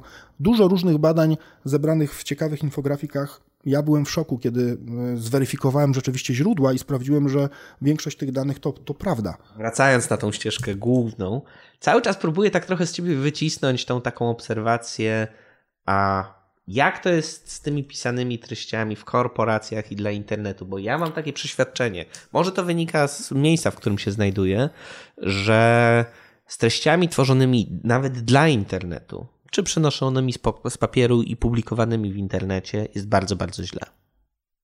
To jest moja diagnoza. Na papierze czy w internecie? W internecie. W internecie. No tak, to jest y, kopiowanie, reprodukowanie tego samego kanału. Pamiętajmy, że język pisany, zwłaszcza formalny, którego używamy dzisiaj w Polsce, e, to jest język anachroniczny. Po pierwsze z tego powodu, że nasza polszczyzna powstała na bazie literatury, czyli tak naprawdę sztuki i ten język jest mocno literacki, mocno książkowy. Po drugie, pamiętajmy o czymś ważniejszym, że mieliśmy tam ponad stuletnią dziurę w rozwoju tego języka. Mówię tutaj o zaborach czy, mhm. czy rozbiorach dokładniej, kiedy polszczyzna nasza codzienna się pięknie dalej rozwijała, przybywało nam różnych e, trików, taktyk mówienia, słownictwa i tak dalej, ta domowa polszczyzna. W niektórych zaborach gorzej, w innych lepiej. Natomiast polszczyzna formalna prawie nie istniała. I tam jest ciekawa historia. 1918 rok mamy. Musimy po pierwsze y, stworzyć prawo dla drugiej RP. Co mogli zrobić prawnicy? Powołują komisję e, kodyfikującą i teraz mają do wyboru. Albo wrócimy do czasów przed zaborami i zaczniemy podpinać się pod tamto prawo i je wykorzystać, co byłoby, myślę, idiotyzmem, mogę to powiedzieć szczerze. Druga możliwość, ponieważ działało nie trzy systemy prawne w tamtych czasach, tylko aż pięć, Zróbmy pięć dzielnic województw i niech każdy ma to swoje prawo, które tam działało, ale przez chwilę nawet bigamię mieliśmy z tego powodu. Tak? E, trzecia możliwość, spróbujmy podejść do tego agrarnie, rolniczo, zaorać i stworzyć coś od nowa. I zaczęli wybierać różne, różne prawa i tak powstało polskie prawo. Niestety 39 rok to przekreślił. 45 rok mamy nową komisję, która zaorała znowu na rolnika, taka metoda tę poprzednią i prawo przyszło z innej strony. Wszystko leży, chociaż dwie ustawy to jest ewenement chyba mamy jeszcze z 30 roku dzisiaj, tak? Natomiast z językiem formalnym było wiele gorzej, bo tam jest historia dla mnie szokująca. Nie mamy jeszcze do końca badań językoznawczych, bo to był też temat tabu, nie można było tego badać w PRL-u, więc nie wiadomo jak to, jak to się dokładnie rozegrało, ale tylko w jednym zaborze Polacy mogli pracować w urzędach dla zaborcy. To była Galicja, czyli zabór austriacki i oni tak naprawdę, jest taka hipoteza, przetłumaczyli ten język, który znali, czyli język niemiecki, na polski język formalny, urzędowy i zaczęli go wprowadzać. Językoznawcy, którzy to badali i odważyli się to opisywać w PRL-u, mówią, że to był Frankenstein, właściwie to twór Frankensteina bardziej. To było tak połatane, każde zdanie właściwie wyglądało jak po niemiecku, czyli nie znam niemieckiego, ale tam zakładam, że jest iś e, habe, później jest e, historia, jak mówi mój kolega, na końcu gegangen, prawda? Tak, tak. Czyli tak, tak to mniej więcej... Albo gewesen. Al, właśnie, tak. tak to mniej więcej wygląda. I robi się tam jeszcze ciekawsza historia po 1945 roku, dlatego że e, władza totalitarna nazywa obywatela petentem. Petent to ten, który się prosi, który płaszczy się, żeby coś uzyskać. I pozwala językoznawcom czyścić te wszystkie zapożyczenia. W języku formalnym mamy najwięcej zapożyczeń z języka niemieckiego właśnie, a nie rosyjskiego, czyli, czyli z kongresówki. To, to też jest symptomatyczne, ale mentalności języka do, za, do zarządzania kolonią właściwie, mhm. bo przecież po to był język e, cesarstwa wymyślony, tak? Do, do zarządzania kolonią nie, nie czyścimy i mamy bardzo dużo i to jest clue sprawy. Język polskich firm, polskich urzędów jest zanieczyszczony mentalnością nieprzychylną człowiekowi, do którego piszemy, bo zakładam, że ten człowiek może nas próbować obalić, podważyć, oszukać i tak dalej. Okolice lat 50. wchodzi w, w polskich tekstach urzędowych zero blokujące oszusta. To jest pisanie 04, 05, 2017 rok. Do dzisiaj niektórzy urzędnicy i pracownicy firm nam mówią, kiedy pytam, dlaczego pani pisze 03 marca, skoro mówimy 3 marca, a pani odpowiada, bo mi będą fałszować dokumenty, dopisywać jedynkę i będzie 13. I my wtedy pytamy, do ilu wasz bank e, klientów wysyła to pismo i ktoś nam odpowiada do 4 milionów i zakładają państwo, że mają 4 miliony oszustów, fałszerzy, to jest mniej więcej ten, ten czas. W drugiej RP nie było tego zera poprzedzającego, ale też wtedy pisma e, pisaliśmy ręcznie, tak? Dlatego łatwo było to przedatować. Dzisiaj ludzie myślą, że to pochodzi od Excela, prawda, który wstawia nam komórki. To nieprawda to jest tylko narzędzie pewne. Dla tak? mnie wyjątkowo perwersyjnym, perwersyjnym nękaniem ze strony urzędników jest konieczność wpisania słownie kwoty, która, która została podana w formie tak. E, cyfr i mimo, że uważam, że jestem relatywnie nieźle wykształcony, zawsze mam problem z, z tymi liczebnikami, które, e, zwłaszcza jeśli one są, mają 4 czy 5 znaków, bo to jest koszmar. I teraz y, ciągnie się ta historia nasza, dochodzimy do roku 89, do przełomu, do uwolnienia gospodarki, rodzi się sfera komercyjna dopiero, rodzą się dopiero firmy. I teraz co taka firma ma zrobić, telekomunikacyjna na przykład? Skoro do tej pory była urzędem, jest taka firma, która dość długo była urzędem, yy, później stała się firmą, ona może po prostu przejąć ten język, którym, którym pisało się wcześniej i większość firm wpada w tę pułapkę nie ma własnego języka komercyjnego, czyli tak jak można się uczyć języka biznesu, prawda, angielskiego, polskiego języka biznesu nauczymy się w ZUS-ie, w Urzędzie Skarbowym, w banku, obojętnie. Po prostu przejmują ten język z PRL-u urzędowy. To jest pierwszy nurt, który się rodzi w naszej przestrzeni komercyjnej, czyli firmy, które po prostu piszą tak samo jak urzędy, bo nie mają innego języka. Tak. Gdybyś się urodził w, w rodzinie polsko-hiszpańskiej, to masz do wyboru albo polski, albo hiszpański i tyle.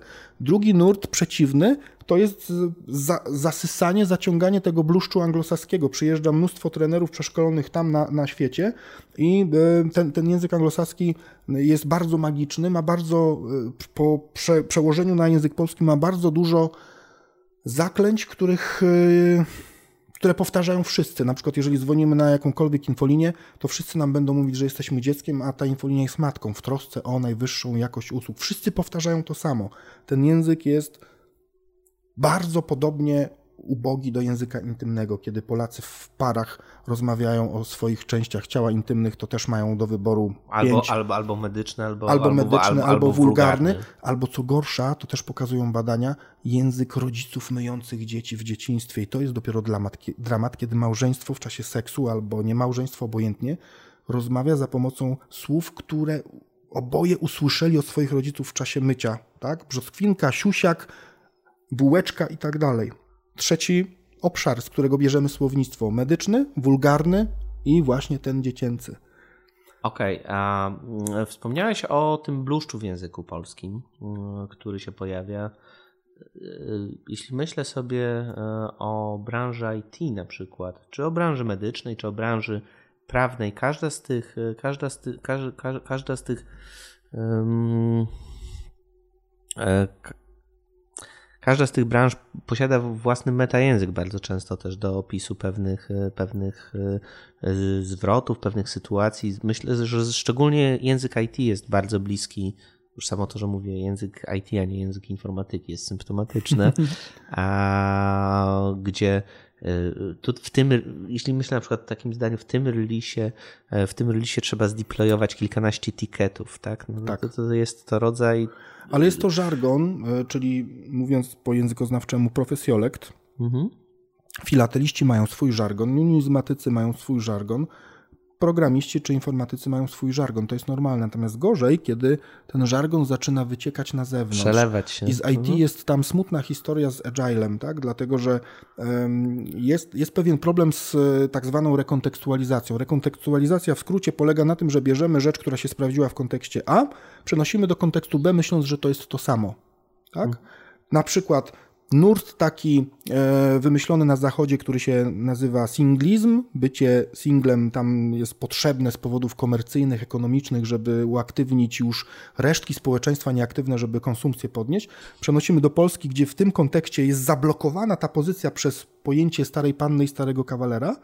I teraz to przejęcie będzie, będzie tutaj interakcja, tak, bardzo mocna. E, single, którzy przyjmą e, na siebie deklarację, że, że tacy są, będą szczelinami wypuszczać to, to, co jest w naszej kulturze, bo to jest kulturowe i będą mieć tam pewien problem. To pokazuje, pokazują badania na przykład ich forów, blogów, wypowiedzi, że gdzieś tam w pewnym momencie i tak wycieka jestem starą panną albo starym kawalerem. Bardzo, bardzo trudne też z psychologicznego czy terapeutycznego punktu widzenia. I to samo stało się z Agilem, e, dlatego że coś, co się sprawdza do robienia programów, kiedy oczekiwania się tak szybko zmieniają, że musimy bardzo szybko zmieniać specyfikacje, bo inaczej projekt e, poleci i jak mamy dobrego prawnika, to wyjdziemy e, z tego bezpiecznie, z tego projektu. Czy to będzie działać przy projektowaniu reklam, przy projektowaniu tekstów? Mam głębokie przekonanie, że nie. E, ja też tak uważam, że takie bezrefleksyjne przekładanie czy Agile'a, czy Lina, bo to Lean jest Lean Startup, tak. Podejście też próbuje być stosowane poza branżą IT, nie jest często najszczęśliwszym pomysłem. Nawet przy projektowaniu śmiem twierdzić, że nie zawsze Agile się sprawdza, bo często ten etap analizy i ten etap, etap przemyślenia tego, co tak naprawdę chcemy zrobić, jest bardzo często musi się odbywać wiele tygodni bądź miesięcy wcześniej, zanim tak. zaczniemy tak. coś robić. No i to, jest, to trochę działa jak durszlak, tak? Albo jak taka zabawka dla dzieci z różnymi kształtami. Przenosimy te kształty do innego kontekstu i tam przejdzie tylko to, co pasuje kształtem. No i teraz ten świat y, urzędowy, polski, pisze z grubsza językiem takim porozbiorowym, tak bym powiedział, i tego jest dużo. Dodawanie E, słowa uprzejmie, wtedy kiedy chcemy temu obywatelowi dokopać, próbujemy to zamaskować, więc większość tekstów, które mają uprzejmie informuje na początku, wcale nie są uprzejme i ten, ten e, autor nie może być uprzejmy. Natomiast świat komercyjny nagle nam się rozdwaja i mamy tutaj ogromną, e, ogromne rozdwojenie, bo niektórzy kontynuują ten nurt e, urzędowy, nie wiedząc o tym, nazwaliśmy to urzędowym DNA. Wiele polskich firm ma po prostu urzędowe DNA i nie trzeba sięgać do ich windykacji. Prawie każda polska firma ma urzędowe DNA w windykacji, czyli zaczyna mówić uprzejmie, informuje, iż należy uiścić i tak dalej. E, ale część firm eksperymentuje z, ze zbliżaniem się ze zmianą dystansu, z tym anglosaskim e, podejściem, które się mocno nie sprawdza i to te historie zaczynają się od dodawania imion w powitaniach, e, pobierania imion na kubek z makulatury w kawiarni i tak dalej. To jest dość, dość skomplikowana też historia kulturowa. No i pytanie, czy impost nie wiem, czy możemy używać tutaj nazw marek, ale badaliśmy to, ma bardzo fajną historię, czy miał bardzo fajną historię, teraz, teraz już jest gorzej. Jest paczucha, która do nas mówi.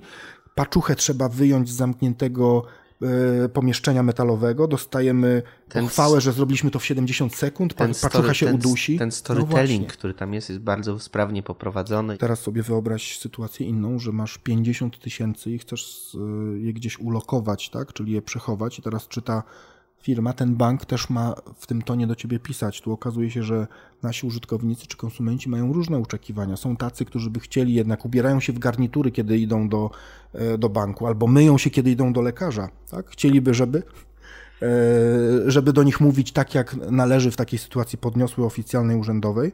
Ale są tacy, którzy wręcz przeciwnie, wchodzą do banku i zaraz pytają, jak cię Wojtek znajdę na Facebooku, tak, z doradcą. I to opowiadają nam o tym też, też doradcy, jak bardzo to działa w drugą stronę. I dochodzimy do klucza, myślę, dzisiejszej komunikacji, czyli personalizacja, ale personalizacja rozumiana głęboko. E, jeżeli jedna firma ma reklamację w sprawie SMS-ów, dlatego że raz napisała per ty i się to komuś nie spodobało, w SMS-ie, tak? Na stronie w internecie czeka na ciebie regulamin, otwórz, ważna, ważna historia, a kiedy zmienia na pan, ma reklamacje od innych osób, którym się to też nie podoba, co mi tutaj tak panujecie, to jest tylko SMS, to nie jest grzeczna forma kontaktu, to co jej pozostaje? Albo wybrać, albo właśnie zrobić personalizację, czyli przy logowaniu po raz pierwszy do, do systemu, sam sobie wybierzesz, jak chcesz, żeby się ta firma do ciebie zwracała, czy wielce szanowny, czy Wojtku, czy Zuziu, czy Kasiu, czy jest, proszę pani. To już, I to już jest absurd. To nie jest absurd. I wtedy klient dostaje tylko to, czego sobie zażyczył, a firma ma się sprężyć i ma swoich siedem starych systemów różnych, niepasujących do siebie tak zintegrować, żeby to zawsze działało i żebyś dostał pismo tak, jak sobie tego zażyczyłeś. Ja bym jeszcze dodał do tej perspektywy skrajnie pragmatycznej jednak pewne ograniczenie kulturowe, to znaczy, żeby nie doszło do e, jakichś absurdów e, Marek, konwencjonalnych. Marek, wrzucaj nam tego tysiaka, który Więc dajmy tylko na przykład dopuszczalne przez normy grzecznościowe e, propozycje możliwości, czyli na przykład, szanowny panie, Ewentualnie, szanowny panie, plus tytuł. Przy niektórych zawodach w Polsce trzeba jeszcze podawać tytuł, czyli generalnie ludzie do mnie powinni mówić szanowny panie doktorze albo pisać, prawda, w taki sposób, gdybyśmy mieli tę konwencję zastosować. Druga możliwość, szanowny panie. Trzecia możliwość, szanowny panie Tomaszu albo panie Tomaszu, mógłbym się zastanowić, z niektórymi firmami jestem w takich relacjach, że byłoby całkiem, całkiem miło sobie potomaszować. Natomiast y, Tomaszu, albo Tomasz, to już jest pewien problem kulturowy. No ale danie takich trzech możliwości, i to jest prawdziwy test dla, y, dla, dla programistów, dla systemów, dla IT takich firm. Natomiast dzisiaj polskie firmy są na etapie, niestety ktoś tak zaprojektował system, że nie potrafi odczytać płci z bazy PESEL którą mamy w systemie, albo słownika, y, ze słownika imion. I co te firmy wtedy robią? Wtedy piszą coś bardzo dramatycznego w tym powitaniu, żeby uniknąć tych ukośników, szanowny panie, szanowna pani, to piszą szanowny kliencie, myśląc, że to nie obraża kobiet, zwłaszcza aktywnych, z dużymi zasobami e, i tak dalej. E, I nie wiedząc, żeby było ciekawie, że człowiek sam nazywa siebie klientem wtedy, kiedy ma roszczenia, czyli jestem waszym klientem 3 lata i wy mi to robicie, a po drugie, drugi kontekst, pokazujemy to pięknie na, na szkoleniach, wystarczy sobie wpisać wyszukiwanie wyszukiwarkę Google'a szanowny kliencie w cudzysłowie i włączyć tam obrazki, Google pokazuje mentalność wizualną naszej kultury i wyskakują takie małe karteczki z osiedlowych sklepów. Szanowny kliencie, towar pomacany należy do macanta, albo szanowny kliencie, na terenie sklepu nie wolno strzelać z łuku. Pierwsze wyświetlenia pokazują, co to znaczy. Jeżeli teraz szanująca się firma pisze do kogoś, szanowny kliencie, to niektórym, nie wszystkim, ale niektórym z tyłu głowy będzie otwierać właśnie te szufladki albo reklamacji, albo szufladki z tanich osiedlowych sklepików, w których ktoś chamsko kogoś poucza. Kompletnie nie zdawałem sobie z tego sprawy. Dobra. Porozmawialiśmy o tym, jak jest źle, a teraz chciałbym przejść do tej części bardziej optymistycznej, bo przygotowując się do tego spotkania. A jest taka część. Tak. A jak, jak słuchałeś kilku moich podcastów, wiesz, że nie, tak. tylko, wiesz, że nie tylko narzekam, wbrew pozorom. To prawda. Um, Przygotowując się do tej rozmowy, e, zauważyłem, zauważyłem, że zrealizowaliście jako PPP mm, kilka e, projektów, o których możecie mówić. Porozmawiałem też z innymi moimi znajomymi i dowiedziałem się coś więcej. Mój ulubiony przykład, o którym rozmawiałem też z Marcinem Malickim i z Teresą, e, to uproszczanie formularzy. 160 wniosków, aktów różnych. Y, nasz zespół pisał wniosek o wydanie Twojego dowodu osobistego i każdego innego. Akty wszystkie stanu cywilnego także e, redagowaliśmy. Oczywiście zespół Marcina Malickiego je projektował UX-owo i estetycznie, natomiast my, my zajmowaliśmy się treścią. Oni też byli później naszymi pośrednikami w negocjacjach z prawnikami. I tutaj to, co było urzekające w ogóle w tamtych czasach, bo mm, to, to nas wzruszyło. Po pierwsze, ludzie e, byli tak zapaleni do zmiany języka urzędowego, że chcieli się z nami spotykać w sobotę, kiedy powiedzieliśmy urzędnicy, którzy chcą szkolenia w sobotę. E, wtedy jeszcze Mordor w sobotę był opustoszały, nie było tam ani jednego człowieka. Myślałem, że kręcą jakiś film postapokaliptyczny. E, I wtedy się spotkaliśmy po raz pierwszy, e, pokazaliśmy im zasady, powiedzieliśmy, że jest ich dużo, ale że powinni sobie wybrać 6, 7, żeby zapamiętać, żeby to działało. Wybrali 37. E, bardzo, bardzo fajna historia, rzeczywiście fajnie to wspominam. Dostaliśmy te wszystkie teksty do przerobienia, próbowaliśmy je przerabiać, zrozumieliśmy też w ogóle, my się uczyliśmy wtedy projektowania, że kiedy przychodzą ludzie do urzędu i to, to, to historia autentyczna, zabiegani, tak zabiegani, że biorą wzór, który wypełnia urzędnik tym niebieskim, formula, niebieskim długopisem i przepisują Jan Nowak i Anna Kowalska w, z rozmachu, no to pierwsze, co nam przyszło do głowy, to zablokujmy tę pozycję i tam napiszmy wypełniaj dużymi literami, tak, albo wielkimi literami.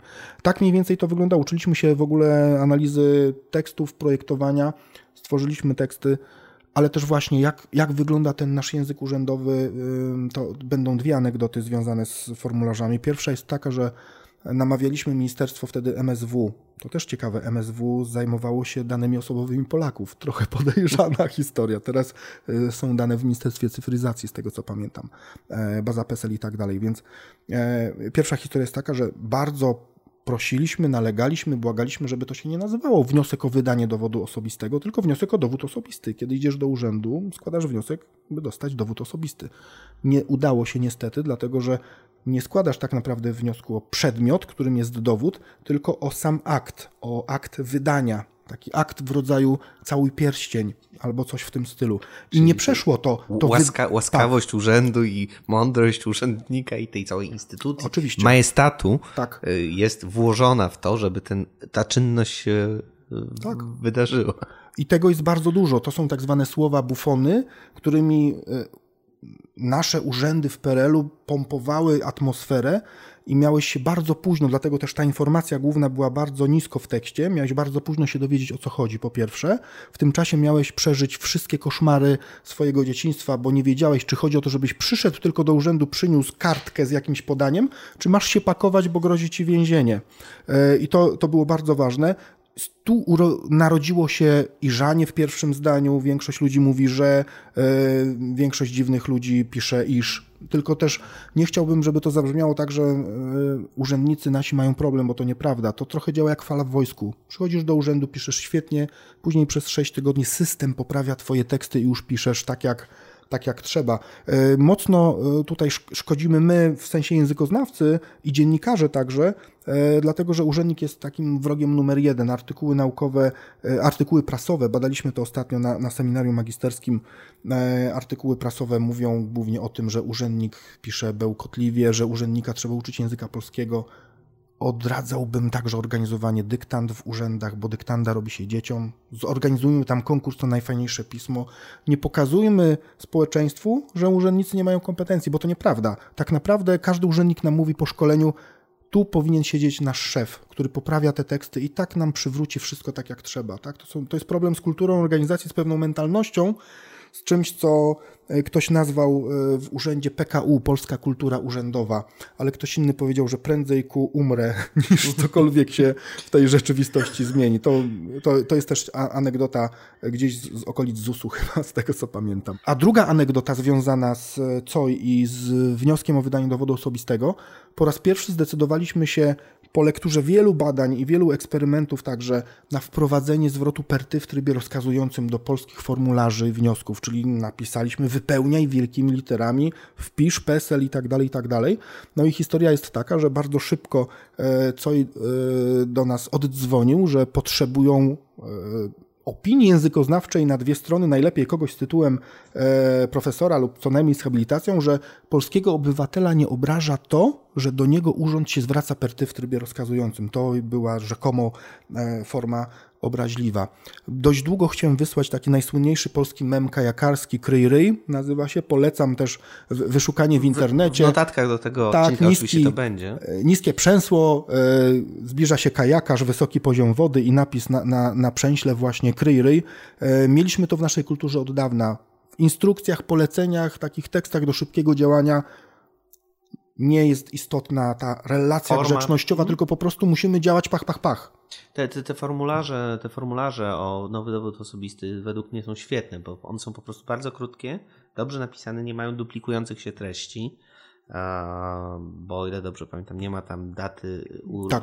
urodzenia, tylko jest numer PESEL, który podajesz, żeby pewne informacje skrócić. Ale co ważne, zbadane są też na użytkownikach i to, to było bardzo istotne dla nas, że ktoś rzeczywiście to zbadał, a nie przyjął na, e, na wiarę to, co mówimy, że to powinno działać, bo my też nie wiedzieliśmy, przecież my dopiero tworzyliśmy ten język nowy, język urzędowy w tamtych czasach. Tak? Pozbyliście się też chyba dziwnych słów pochodzących z łaciny not, notur, notur, notur, Nupturient. Nocturient. Nupturient, tak. Tak, tak, tak, więc... Y, Nowożeniec.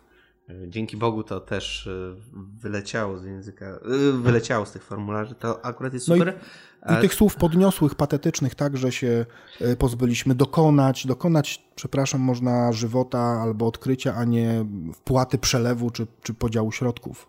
A owocy ży żywota naszego z Jezus. E, ale mówiąc, mówiąc o ZUSie... Ale właśnie, chciałem tutaj bardzo bronić ZUSu, dlatego że ZUS po COJU to jest druga instytucja, która zdecydowała się zrobić porządne, gruntowne badania. Ale globalny ZUS, czy lo, jakiś, jakiś lokalny ZUS, oddział? ZUS globalny stworzył po pierwsze zasady pisania na wzór zresztą obywatela. Zresztą to, to jest w ogóle ciekawe. obywatel.gov.pl. Obywatel.gov.pl. Wiele urzędów do nas się zaczęło zwracać po tej historii z obywatelem, bo po wnioskach e, przeszliśmy do, do projektowania tekstów na obywatela e, i e, mówiąc właśnie, zróbcie nam to samo, co na obywatelu. Tak? Chcemy dokładnie w ten sam sposób przygotowanych tekstów, wniosków, formatek i tak dalej. Sam proces tam był bardzo ciekawy, zmuszenie tak jakby urzędników z ministerstw do zapełniania tekstów w odpowiedni sposób, żeby to szybciej szło. Ale i zaczęło się w ZUS-ie od przygotowania tekstów na nową stronę ZUS-u, zasad pisania właściwie. To, co jest bardzo ważne, my nie piszemy tekstów dla instytucji, tylko my pokazujemy, jak je pisać i do tego wystarczy parę godzin e, spotkania, kilka zasad i te teksty już wyglądają lepiej. Natomiast co zrobił ZUS później, to jest o tyle ciekawe, e, że nie spodziewalibyśmy się tego po urzędzie, właśnie bardziej po firmie. Mianowicie ZUS wybrał trzy oddziały w Polsce, lokalne, które zaczęły pisać pisma według nowych metod. Mhm. Wysłali tych pism 160 mniej więcej. Każde pismo analizował krzyżowo językoznawca i prawnik lub ekspert merytoryczny i oceniał to pismo pod względem e, zgodności z zasadami prostego języka ten językoznawca, a prawnik, czy nie zmieniła się e, wartość merytoryczna. Dlatego, że drugi mit, e, który, który krąży po, po świecie i po Polsce, także dotyczący prostego języka, mówi, że nie tylko e, będziemy teraz ogłupiać naród, e, dlatego, że to jest taki język dla, dla ludzi, którzy nie rozumieją prognozy pogody, E, już, już o nim rozmawialiśmy, ale ten drugi mit mówi, że to jest e, język, który zmienia treść, także sposób pisania, który zmienia treść. I to były pierwsze badania bardzo ciekawe, krzyżowe, korelacja była bardzo wysoka. Okazało się, że wśród tych tekstów tylko 7% ma naruszoną warstwę merytoryczną. Cała reszta jest idealna pod jednym pod drugim względem, więc to były badania empiryczne. Natomiast dalej tam były moc, mocne badania, co prawda fokusowe, tak? jak te teksty są odbierane, jak jest odbierana marka ZUS e, i dla mnie naj, najważniejsze e, kwestie, teraz dopiero chyba spływają dane, nie znam jeszcze wyników, ale wiem cząstkowo, że to całkiem fajnie zadziałało, liczba osób przychodzących do oddziału w sprawie tych pism, tak? I to jest fenomenalny, e, fenomenalny rezultat, bo tam chyba, e, tak jak mówię, wiadomość niepewna, ale, ale myślę, że mogę ją podać, e, jest zdecydowanie lepiej. Ostatnia historia, i to już jest, to, to świadczy o odwadze ZUS-u.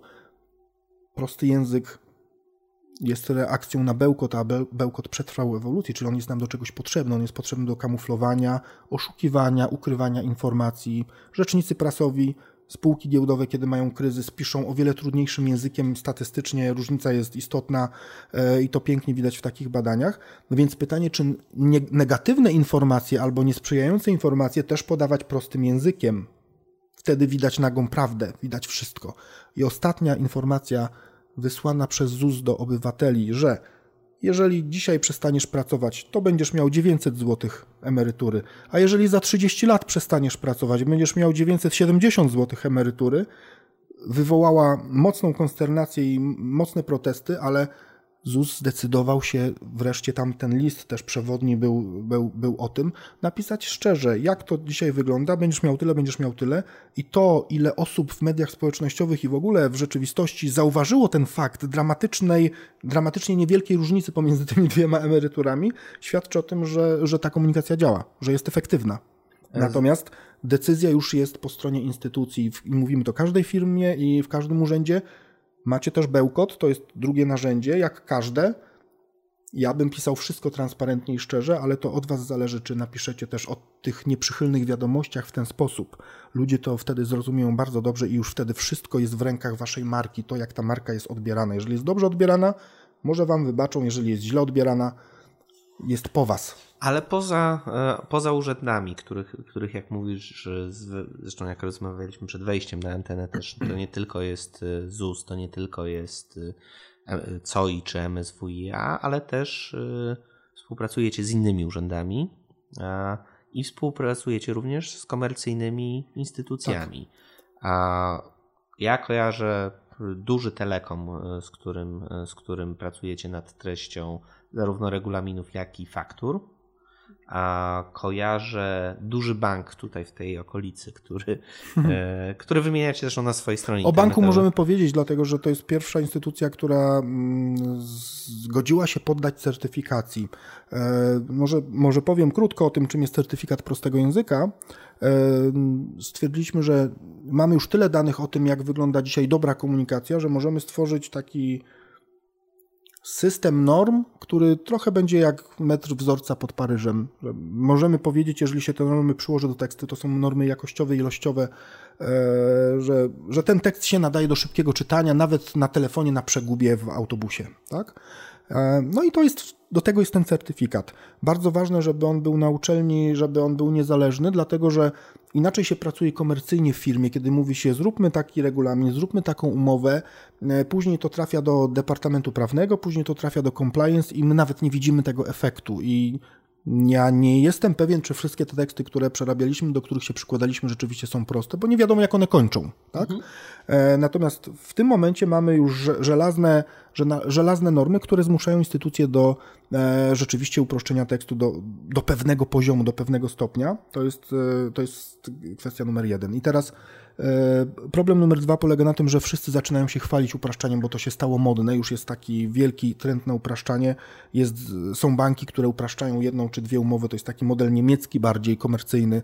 E, zwołują konferencję prasową, wielki PR i, i, i tyle, tak? A są takie banki, e, jak, jak ten pomarańczowy, z którym współpracujemy, ING Bank Śląski, które przez dwa lata upraszczają wszystko, co się da, ale nie pisną nawet słowa, bo to nie jest trudne, żeby znaleźć choć jeden tekst, który nie spełnia tego warunku czy oczekiwania i w mediach społecznościowych pokazać, że jest inaczej, więc oni zdecydowali się na, na certyfikację i upublicznienie jej dopiero wtedy, kiedy wiedzieli, że już raczej opanowali wszystko, całą komunikację.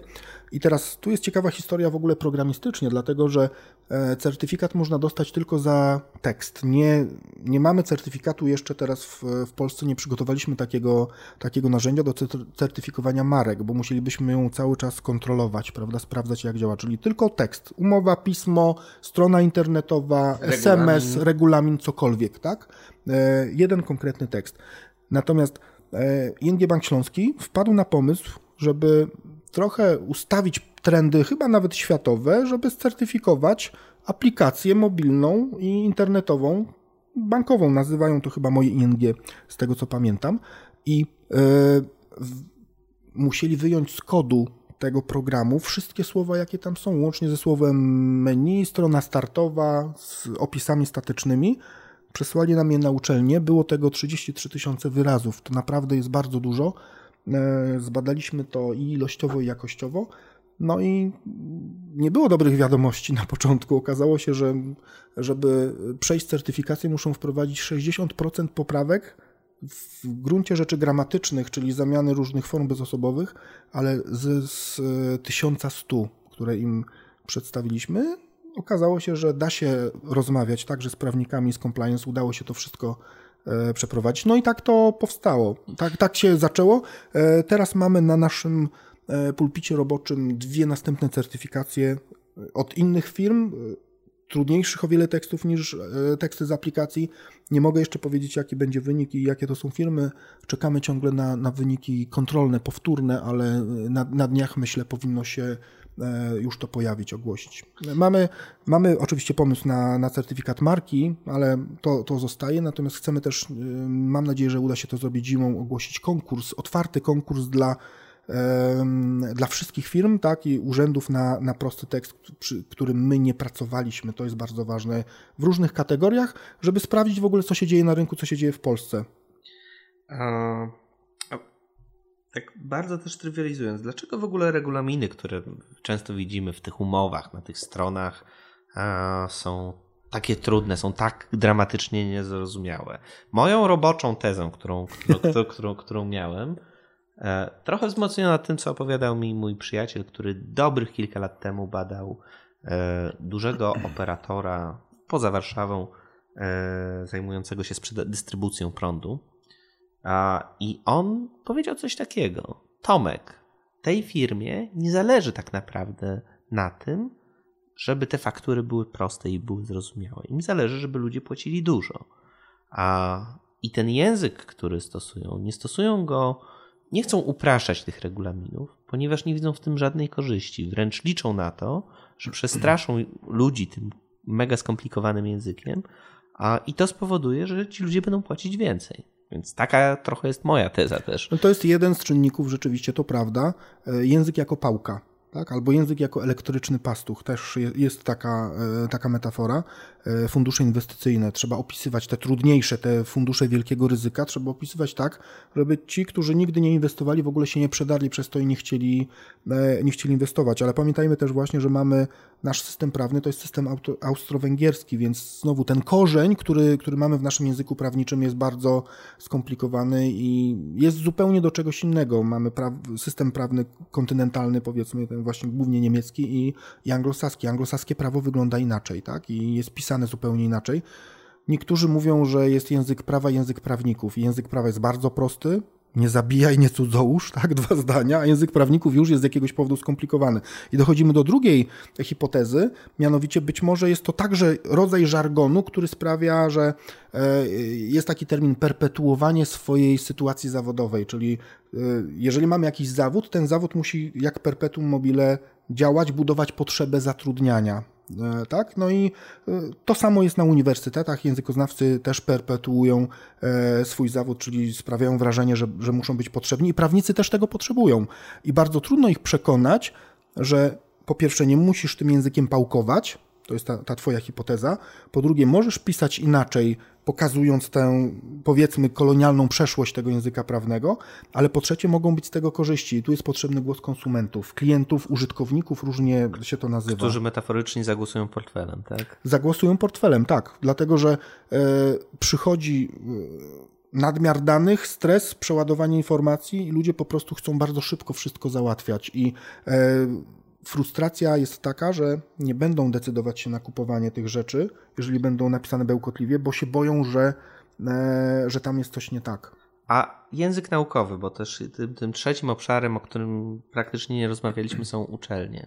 A, a zawsze mnie zastanawiało, czemu e, zarówno abstrakty, jak i publikacje naukowe są pisane takim często ezopowym, koszmarnie skomplikowanym językiem. Wiem, że jesteś autorem też takiej publikacji, jak napisać efektywny abstrakt. E, ja naprawdę jestem przerażony bardzo często, zwłaszcza, e, zwłaszcza jeśli doty, dotyka to jakiegoś obszaru w języku angielskim, który nie jest mi bardzo bliski, tylko do, nie mhm. wiem, są to publikacje poświęcone rolnictwu i przeczytanie tam czegokolwiek i zrozumienie o co chodzi autorowi jest dla mnie praktycznie niemożliwe.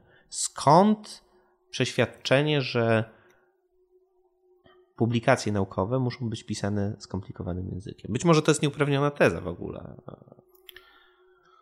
E, tutaj jest problem wizerunkowy i problem z pewnością siebie. Pamiętajmy, że publikacja naukowa nie ma autora. Ta wiedza musi się sama odkrywać, sama musi się robić. Więc po pierwsze, autor wymazuje swoją osobowość z tego tekstu, nie pisze e, per ja czy, czy per my, chyba że to jest rzeczywiście grupa badawcza, wtedy tak pisze.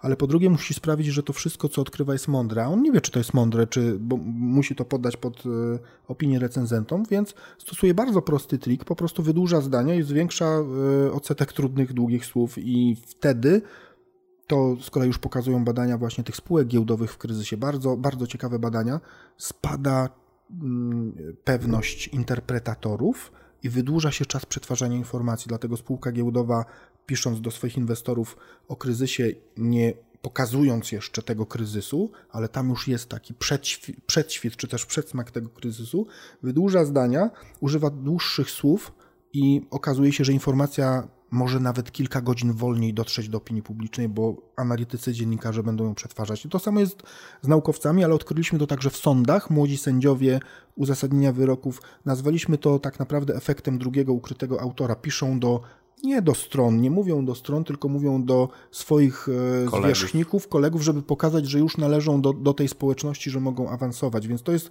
zabieg czysto autoprezentacyjny. Niepewność tego, co, co piszemy, e, musimy to ukryć. No i to jest tak historia z nagą prawdą i, i nagim kłamstwem. Tak? tak to wygląda. A komunikacja często nie, przepraszam, ale często nieudolna w, w postaci wykładów, które nie są dostosowane na poziomie językowym do e, odbiorców? Z wykładami jest różnie, ale to trochę tak jak z tymi abstraktami. E, nowe technologie i w ogóle systemy zarządzania wiedzą naukową się do tego przyczyniły, bo efektywne abstrakty to są z grubsza abstrakty takie jak te pisma do decydentów, mają tytuły co akapit i każdy akapit jest poświęcony czemuś innemu, ale we wszystkich abstraktach ta sama jest kolejność. Najpierw musisz opisać problem badawczy, później metody, później wnioski i tak dalej. E, po raz pierwszy tę, tę metodę stosowali w pracach medycznych naukowcy, właściwie to redaktorzy czasopism, e, ale po co to zrobili? Po to, żeby po pierwsze wszyscy pisali podobnie, a po drugie, żeby można było porównywać e, badania bez czytania w środku, bo jeżeli mamy w dobie internetu ciągu miesiąca 700 prac z całego świata, z czego 300 z Japonii na, na, mój temat, to ja nie jestem w stanie tego wszystkiego przeczytać, ale muszę mieć dostęp do wszystkiego. Do tej pory na przykład w polskiej nauce mieliśmy taką tendencję, żeby w abstraktach ukrywać wyniki badań, a internet to rzeczywiście zmienił. Trzeba właśnie te wyniki do abstraktów e, umieszczać, żeby ktoś mógł od razu nas zacytować. E, oczywiście jest też tutaj patologia mocna e, w środowisku, dlatego że są już prace naukowe, które powstają wyłącznie na bazie analizy abstraktów i nikt nawet nie czyta tego, co jest w środku, przez tę właśnie transparentność i efektywność te, tego abstraktu, więc technologie mocno się zmieniają i teraz... Zwłaszcza to... jeśli tak. zastosujemy powszechnie publiczne źródła danych, odnośnie liczby cytowań. Oczywiście. Wiem, Google Scholar. H-index który... i tak dalej. Mhm. Tak, to, to jest już niszowy powiedzmy temat, więc nie, nie będziemy mo może zanudzać jako akademicy e, słuchaczy. Natomiast ciekawsza sprawa jest z wykładami, dlatego że technologie też mocno zmieniły wykłady. Wykłady na większości uczelni skróciły się z 90 minut do, do 45 e, i te 90-minutowe były rzeczywiście czasem czytane przez nudziarzy, nudziarzy czy też w nudny sposób, jak, jakby referaty naukowe. Ja nie wytrzymuję 15 minut takiego referatu, a co dopiero student 90-minutowego, ale miałem też mistrzów wykładów, którzy, czy profesor e, Bogusław Bednarek, czy profesor Jan Miodek z, z mojej e, macierzystej uczelni, którzy na studiach i na czwartym roku mieli oklaski i brawa na stojąco po każdym wykładzie w, tam, w tamtych czasach, kiedy ja studiowałem, więc potrafili też porwać w takich wykładach. Natomiast technologia e, sprawiła tyle, że z tych wykładów czytanych referatowych przeszliśmy do wykładów PowerPointowych, prezentacyjnych i jest jeszcze gorzej. Spróbujcie o posłuchać takiego wykładu, tylko posłuchać, wyłączyć obraz i posłuchać takiego wykładu, który jest PowerPointem robionym. To jest gorzej niż 50 twarzy Greya, naprawdę. To jest po prostu skakanie od slajdu do slajdu, nie ma tam żadnej spójności. Studenci mają problem z zrobieniem notatek, bo nikt, nikt też ich nie, nie uczy jakiegoś myślenia wizualnego, który można to ogarnąć. Często na wykładach zdarza się, przepraszam, czy może pan wrócić do poprzedniego slajdu, ale to, to jest normalne. Ba, na polskich uczelniach zdarzają się już przypadki odwołania wykładów, bo komuś nie działał komputer, zabrakło prądu albo ktoś zgubił pendrive. Na konferencjach naukowych to się też zdarza. Niestety nie, nie może wystąpić taki i taki, dlatego że zgubił pendrive i nie ma prezentacji. No to jest jak w tym dowcipie, prawda? E, młody naukowiec ma wszystko na kartkach, doktor e, w głowie, a profesor nieco, nieco niżej. To jest, e, to jest problem znany od Platona, tak? Pismo zabrało nam pamięć. Porozmawiajmy jeszcze trochę o tej praktycznej części mm, dla naszych odbiorców mm, kwestii związanych z językiem. Czy empatia jest istotna w tworzonych tekstach? Empatia jest bardzo istotna, dlatego że jest jej coraz mniej. Tracimy empatię z roku na rok, można, można powiedzieć. I prawdopodobnie wiemy dlaczego. Niestety technologia za to odpowiada. Jest taka książka Mną akurat wstrząsnęła, ale to może dlatego, że jestem rodzicem. E, cyfrowa demencja się nazywa, czyli co technologia robi z naszymi dziećmi.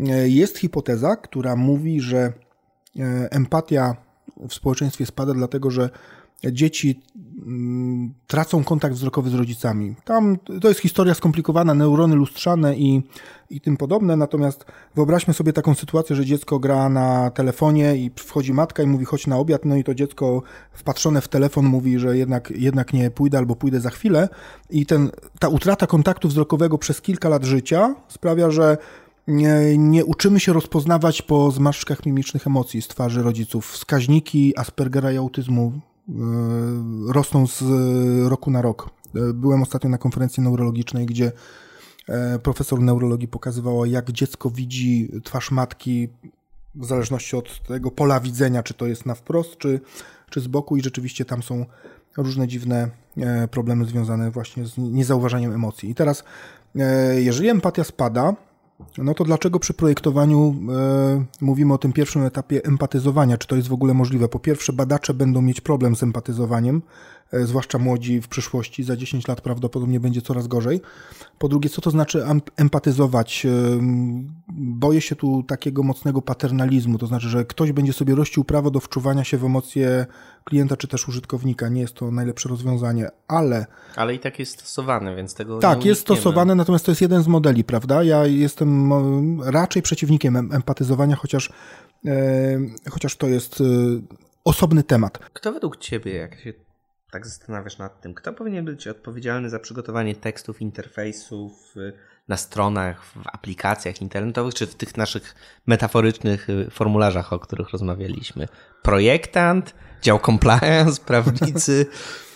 E, tutaj potrzebne są interdyscyplinarne zespoły, zwłaszcza do przygotowania takich strategii wysokopoziomowych. To znaczy to, czy zwracać się do człowieka per pan czy per ty, to już jest decyzja do, do podjęcia na, na wysokim szczeblu i potrzebne są głosy różnych stron, prawników, e, psychologów, językoznawców, żeby to przygotować. Czyli każda firma czy też każdy urząd powinien mieć takie swoje święte zasady, które, które będzie stosować 5, 10, 15 obojętnie. Natomiast całkiem fajnie wygląda, e, wygląda praca w połączeniu copywritera z UX-em, z, z projektantem i nie sądzę, żeby to można było robić indywidualnie.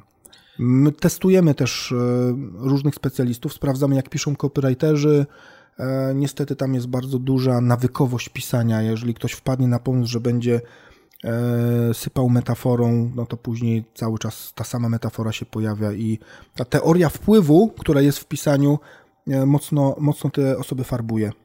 Pytam o to dlatego, bo bardzo często się spotykam z takim, wiesz, pytaniem i ze strony moich studentów, i ze strony moich pracowników, kto tak naprawdę powinien układać teksty, e, opisy pól formularzy, tak, kwestie stron mhm. pomocy, a, I zazwyczaj jest to albo taki wirtualny byt pod tytułem dział marketingu się tym zajmie, mimo że często jest tak, że ci ludzie tam nie mają żadnych kompetencji związanych bezpośrednio z tworzeniem tekstów, czy na potrzeby przekazu, czy na potrzeby internetu, czy to powinni być ludzie po, polonistycy, czy w, właściwie w ogóle kto. To, to, to, to jest ciekawy. Znaczy... Z mojej perspektywy, e, z, mo, z perspektywy moich ośmioletnich doświadczeń, powiedziałbym tak, że o wiele łatwiej jest nauczyć merytorystę, kimkolwiek on jest, efektywnej komunikacji. Wystarczy dać mu 6-8 zasad, mhm. niż e, polonistę nauczyć merytoryki. Czyli o wiele łatwiej urzędnika nauczyć efektywnego pisania na jakiś temat skomplikowany, niż copywritera nauczyć tego tematu. No właśnie, a co zrobić, żeby ogólnie tak? Czy są jakieś złote zasady, żeby poprawić jakość tworzonych y, przez siebie treści w produktach, tekstach, opisach.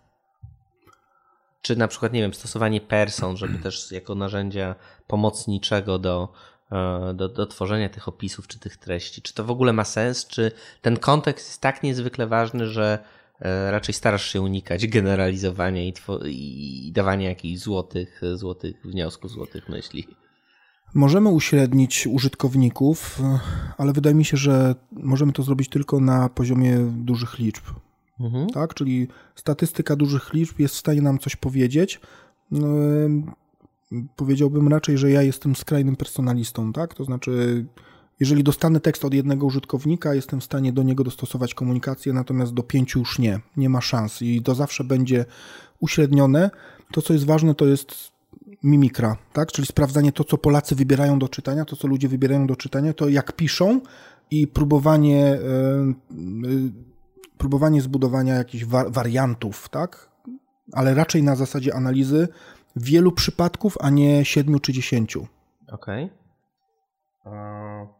Pytam o to, bo y, wiem też, że na naszym branżowym pudelku, czyli na grupie usability.pl, a wrzuciłeś jakiś czas temu publikację, e, publikację autorstwa e, Minukowicza Design Guidelines for Web Readability na, dla, dla mhm. poziomu czytelności i tam było chyba 6 czy 8, 6 czy 8 takich złotych zasad, które można stosować albo które zostało stwierdzone w bardziej naukowy sposób, że realnie działają.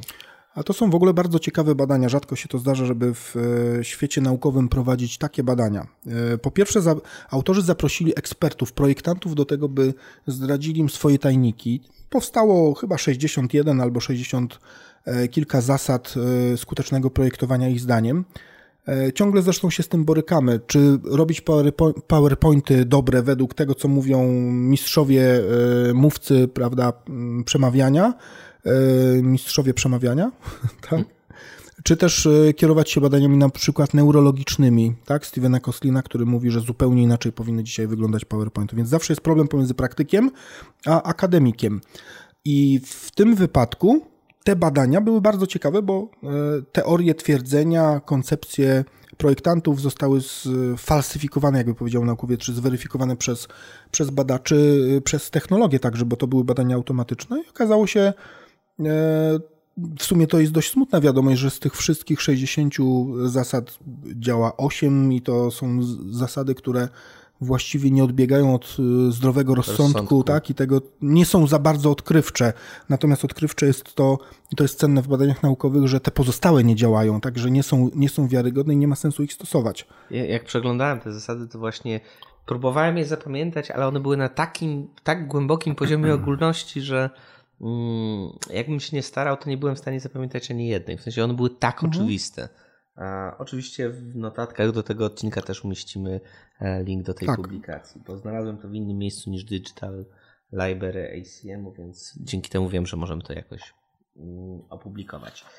Yy, Okej. Okay. Natomiast yy, jeżeli można jeszcze wrócić do tego wątku, yy, gdybyśmy mieli przedstawić jakieś praktyczne zasady, wskazówki dotyczące tworzenia tekstów, projektowania tekstów, to jest nam potrzebna jakaś teoria efektywnej komunikacji. A jedna z najprostszych teorii efektywnej komunikacji mówi, że e, zasady musimy wprowadzić na trzech poziomach. Nieważne ile ich będzie, może być 6, 8, 150, natomiast są aż trzy poziomy, które e, musimy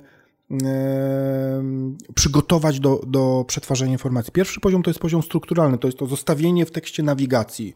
Im więcej będzie nagłówków i takich elementów, które będą mówić, w którym miejscu jesteś, co było wcześniej, co było później, tym lepiej. To jest poziom pierwszy. Tych zasad na tym poziomie jest oczywiście dużo, ale naj, najważniejsza taktyka to są nagłówki, robienie częste wyliczeń yy, i takich wskazówek yy, nawigacyjnych. Czyli paragrafy też, które pewnie mają nie więcej tak. niż 4-5 zdań Jasne.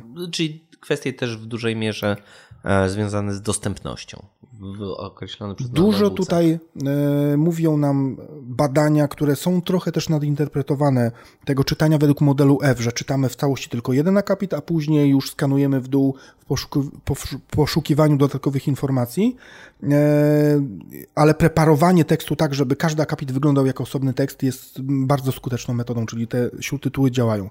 Drugi poziom jest związany z kolei z pamięcią podręczną, o tym też wcześniej czyli rozmawialiśmy. 7 plus minus 2. Czyli frazowanie informacji w odpowiedni sposób, tak żeby pamięć podręczna przetwarzała zdania. I tutaj złota zasada mówi, że najważniejszą częścią zdania jest czasownik, bo czasownik zapewnia nam storytelling. Czasownik opowiada całą historię. Jeżeli powiem kupić, no to od razu mamy kto, od kogo, co i za ile. Jeżeli powiem krowa, to nie wiadomo, czy przyswoić, czy pogłaskać, czy oswoić, czy e, zatytułować, zjeść i tak dalej. E, więc mamy z czasownikami e, z czasownikami mamy storytelling, bez czasowników tego nie ma.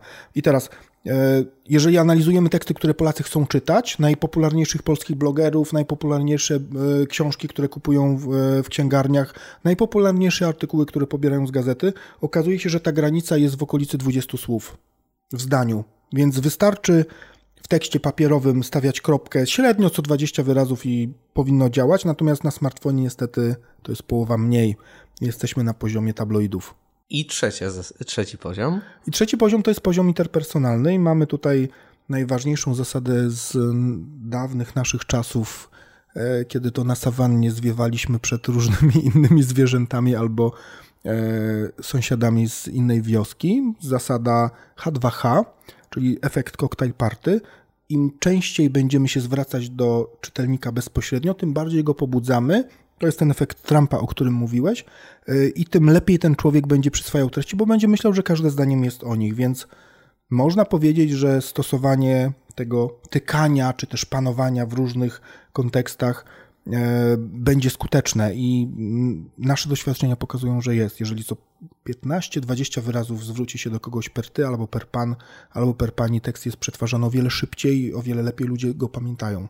Ja mam potworny problem, żeby mm, we wszystkich wprowadzeniach do tego podcastu a używać tej formy właśnie e, tykania ludzi bądź zwracania się do samej publiczności, tylko raczej zwykle traktuję Ostatnio zaczepiliśmy słuchaczy jakieś pół godziny temu, więc prawdopodobnie 60% z nich już śpi w tym momencie. Gdybyśmy robili to częściej, gdybyśmy częściej się do Was zwracali, drodzy słuchacze, to prawdopodobnie byłoby zdecydowanie lepiej. Oczywiście na tym poziomie interpersonalnym jest dużo więcej yy, taktyk i niegodziwości, które robimy, chociażby pompowanie swojego języka, umniejszanie, różne strategie umniejszania. E... Gdybym powiedział, odprowadziłem cię aż na dworzec, w tym jednym słówku aż robię aż trzy rzeczy. Ale odpowiednia emfaza, którą też używasz, jest ale tak, odpowiedni sposób, y, też jest ważna. Ale właśnie w tym, w tym słówku aż mamy aż trzy historie dodatkowe ukryte, że dworzec był daleko, że ty nie jesteś wart w ogóle odprowadzenia na ten dworzec i że jestem super bohaterem, bo jednak to zrobiłem, mimo tego, że nie jesteś wart. Mamy tego bardzo dużo. Wrażliwcy to wyłapują od razu. W języku angielskim mamy takie bardzo przyjemne leksykody, które tak naprawdę nam mówią, jakich słów używać, żeby one były zrozumiane przez większość populacji, żeby przez ludzi, którzy kończą gimnazjum, liceum bądź nawet szkołę podstawową i jakich słów używać. Mamy coś takiego jak Plain English Lexicon, czy, mm, czy mamy Plain y, Language.gov jako takie miejsca, które rekomendują, e, rekomendują używanie takich, a nie innych słów w komunikacji do klientów, do e, petentów w urzędach, czy do, czy do ludzi, którzy potrzebują zrealizować jakąś potrzebę. Czy mamy coś takiego w języku polskim?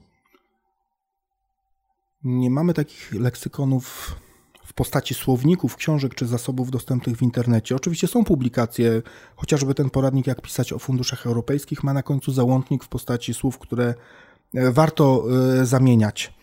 E, tylko, że tu jest problem, dlatego że słów używamy w różnych kontekstach i najlepsza chyba metoda to jest posługiwanie się listą frekwencyjną. To jest takie narzędzie, które mają językoznawcy, lingwiści korpusowi. Potrafią stworzyć listę na przykład 100, 1500 5000 najczęściej używanych wyrazów w języku polskim. No i oczywiście nawet jest taka aplikacja dla języka angielskiego, że można sprawdzić, czy używamy 100 najczęstszych wyrazów e, po angielsku. Bardzo, bardzo ciekawe narzędzie. E, jest taka aplikacja, jasno, Jasnopis się nazywa, która ma wszytą listę 5000 najczęstszych wyrazów. Jeżeli piszemy tekst, możemy e, zobaczyć, które wyrazy są trudne z tego powodu, że są albo długie, albo właśnie nie ma ich na tej liście. E, w języku angielskim, w komunikacji biznesowej bardzo często, zresztą też e, w, e, w, w komunikacji naukowej, stosuję taką aplikację, która się nazywa Grammarly a, i która też jest w stanie wyłapywać, że konkretne słowa nie są używane w kontekście biznesowym czy w kontekście naukowym i nie pasują do całej treści, która się, tak. która się w nim znajduje. Mamy takie narzędzie w internecie, nazywa się to Narodowy Korpus Języka Polskiego, mhm. nkjp.pl gdzie można sprawdzić kontekst, w którym słowo występuje. Tam dowiemy się, że e, iż to jest najczęściej wyrażenie, które występuje w języku urzędowym, ale na przykład uprzejmie informuję, to jest najczęściej wyrażenie, które występuje w języku e, paramówionym, czyli parlamentarnym. E, ja pana posła uprzejmie informuję, iż i tam leci coś ohydnego pewnie w sensie politycznym, więc y, możemy to sprawdzać. Jest to narzędzie darmowe, przygotowane przez polskich językoznawców i programistów nkjp.pl. Na, jak, na takim bardzo prymitywnym poziomie, jakie też warto stosować? Załóżmy, że jestem y, szeregowym projektantem, chciałbym poprawić y, poziom języka, który jest stosowany w tym moim interfejsie, czy w tej, tej stronie, którą tworzę. Jest Logios, Logios który, e, który opracowaliście, który też jakiś tam e, pewne domniemanie, jak, jak jest poziom jasności tego języka e, daje. Co jeszcze warto stosować? Jakie narzędzia jeszcze warto użyć? Najważniejsze narzędzie poprawnościowe to jest poradnia językowa PWN. Tam mhm. pracują najlepsi polscy eksperci, specjaliści, językoznawcy, edytorzy, odpowiadają na pytania od kilku lat, kilkunastu. Jeżeli projektantowi coś przychodzi do głowy, jakaś wątpliwość, na przykład czy stawiać spację w liczbie 4000 po, po czwórce czy kropkę, jest duża szansa, że ktoś już wcześniej miał tę wątpliwość i poradnia na tę wątpliwość odpowiedziała. I warto skorzystać z tej wyszukiwarki, bardzo fajnie to działa. Dowiemy się dużo ciekawych rzeczy, także takich, czy na przykład odmieniać słowo radio i dildo. E, druga e, kwestia to jest korpus, w którym możemy sprawdzać statystykę wyrazów, o wiele lepsza niż trendy Google'a, czy generalnie wyszukiwarka Google'a, dlatego że tam językoznawcy przygotowali próbki tekstów zbalansowane, trochę rozmów telefonicznych, trochę literatury pięknej, trochę, trochę blogów. I tam można sprawdzać, których słów używać, co jest bardzo ważne przy e, interfejsie, zwłaszcza smartfonowym, jeśli tak można powiedzieć, dlatego że tutaj musimy używać słów po prostu najczęstszych, tak? I w słów w pierwszych znaczeniach także, jeżeli słowo ma 5 znaczeń czy 7 znaczeń, to projektant może użyć tylko słowa, które, ma, które występuje w znaczeniu numer 1. 2 lub 3 będzie e, to, to znaczenie o wiele, to słowo o wiele wolniej przetwarzane. E, następna sprawa to są połączenia wyrazowe, ponieważ niektóre słowa się lubią, inne się nie lubią. Jeżeli się ubiegamy, to raczej powiemy ośrodki w sensie pieniądze, a nie domestos.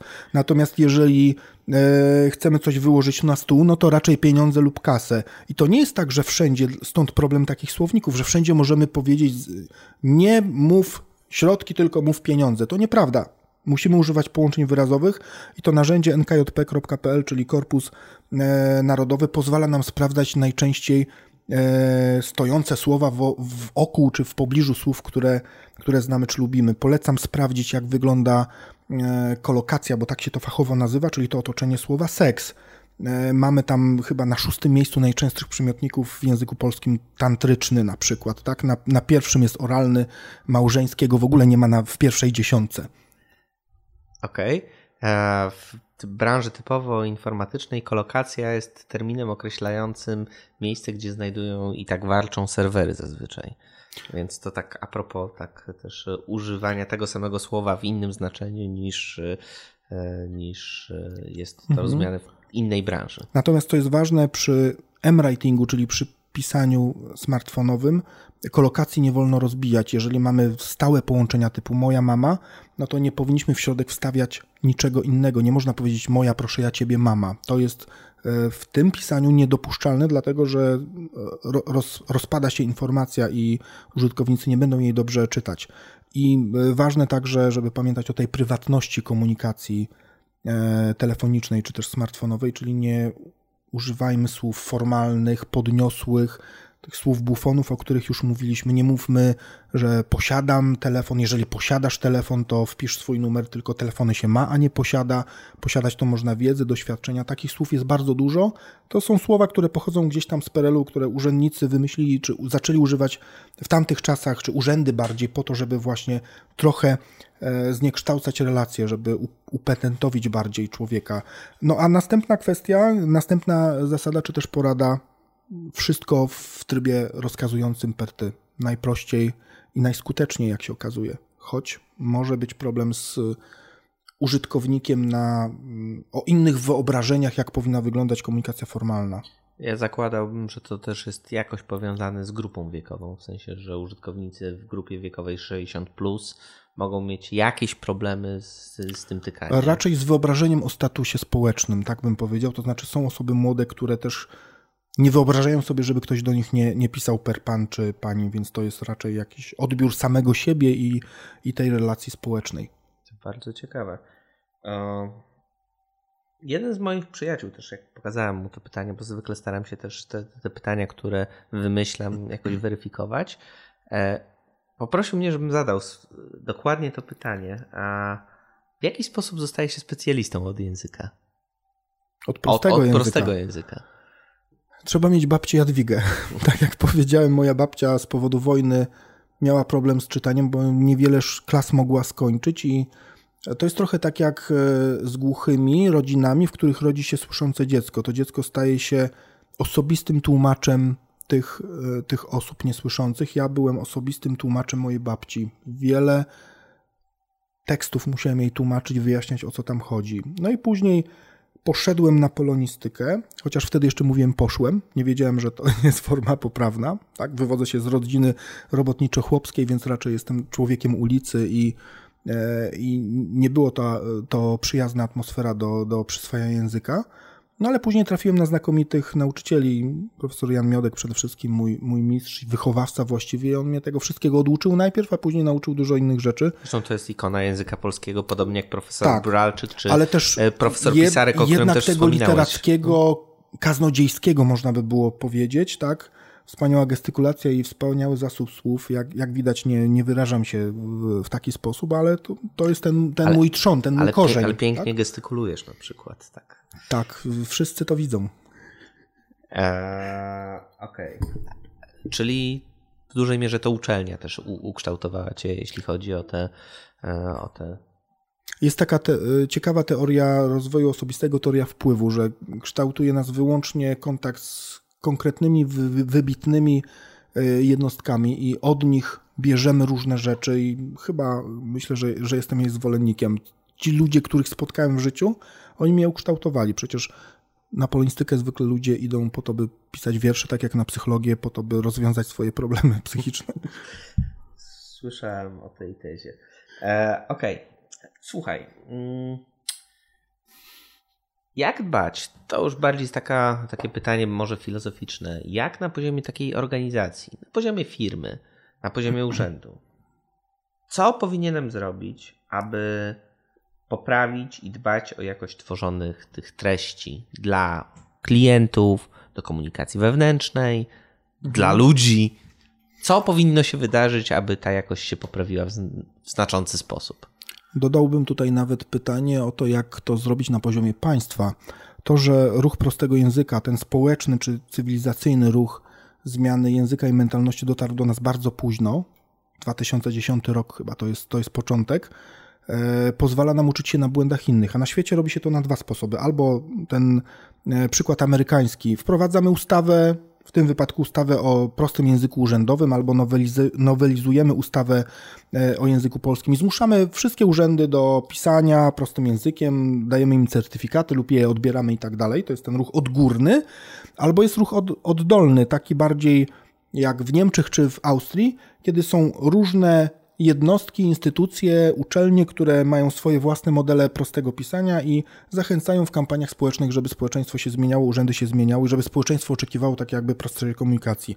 I teraz z poziomu państwa można to przenieść także na, na poziom firmy czy też urzędu. Można to zrobić odgórnie, nakazowo, zmieniając regulacje, zmieniając KPA, czyli kodeks postępowania administracyjnego e, i regulaminy, które panują w firmach, albo można próbować e, robić to od dołu poprzez motywowanie i pokazywanie, że to nie jest wasz problem was, autorach, tylko problem w systemie, w którym funkcjonujecie w tym języku. I wydaje mi się, że możemy to połączyć. To jest, jest duża szansa dla Polski, dla polskiej firmy i urzędów, że, że, to, że to połączymy. I z niektórymi urzędami współpracujemy tak, że to są szkolenia bardziej motywacyjne, spotkania i oni próbują później coś sami robić oddolnie, ale są też takie, kiedy ktoś mówi, idziemy do zarządu i teraz próbujemy zmienić to e, mocno i, i siłowo. Różne są podejścia. Są takie firmy ogromne, w których mamy wrażenie, że to jest po prostu 30 e, startupów, tak? Że mm, pracujemy z jednym zespołem, e, a za miesiąc okazuje się, że drugi chce z nami coś upraszczać i nagle dowiadujemy się, że oni o sobie nie wiedzą zupełnie, ale są też tacy, gdzie jest menadżer projektu, który e, wszystkiego pilnuje i jest plan na następną dekadę. A czyli tak jak trochę wyciągam z naszej rozmowy poza e, pewną strategią, tak, którą chcemy, która musi być podjęta na wysokich szczeblach, też z tym tykaniem czy zwracaniem się per pan, pani, stosowaniem jakichś konkretnych słów. Albo a... z tym, czy w pismach papierowych naśladujemy strony internetowe, bo kiedy za trzy lata wycofamy się w ogóle z papieru, to klienci będą do tego już przygotowani. To jest też jedna z ważnych decyzji. Jasne, czyli poza opracowaniem tego typu strategii wysokopoziomowych, wysokopoziomowych potrzebne są też e, jakieś szkolenia bądź jakieś warsztaty, które są w stanie e, na podstawie treści, które zostały opracowane, które istnieją w danej organizacji bądź, bądź w jakiejś firmy, jesteście w stanie przeszkolić tych ludzi do, e, przeszkolić tych ludzi do lepszego komunikowania.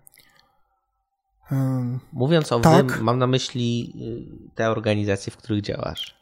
Tak, ale mm, my raczej przez to, że pracujemy na uczelni, nie jesteśmy zwolennikami związywania się z firmami i uzależniania firm od siebie, mhm. tak? Przez to, że większość takich firm szkoleniowych czy też agencji pilnuje swojego know-how i raczej e, woli outsourcing, czyli woli poprawiać trzy pisma, dziesięć umów, by później kolejne firmy e, zgłaszały się po to samo i to jest taki rodzaj uzależnienia.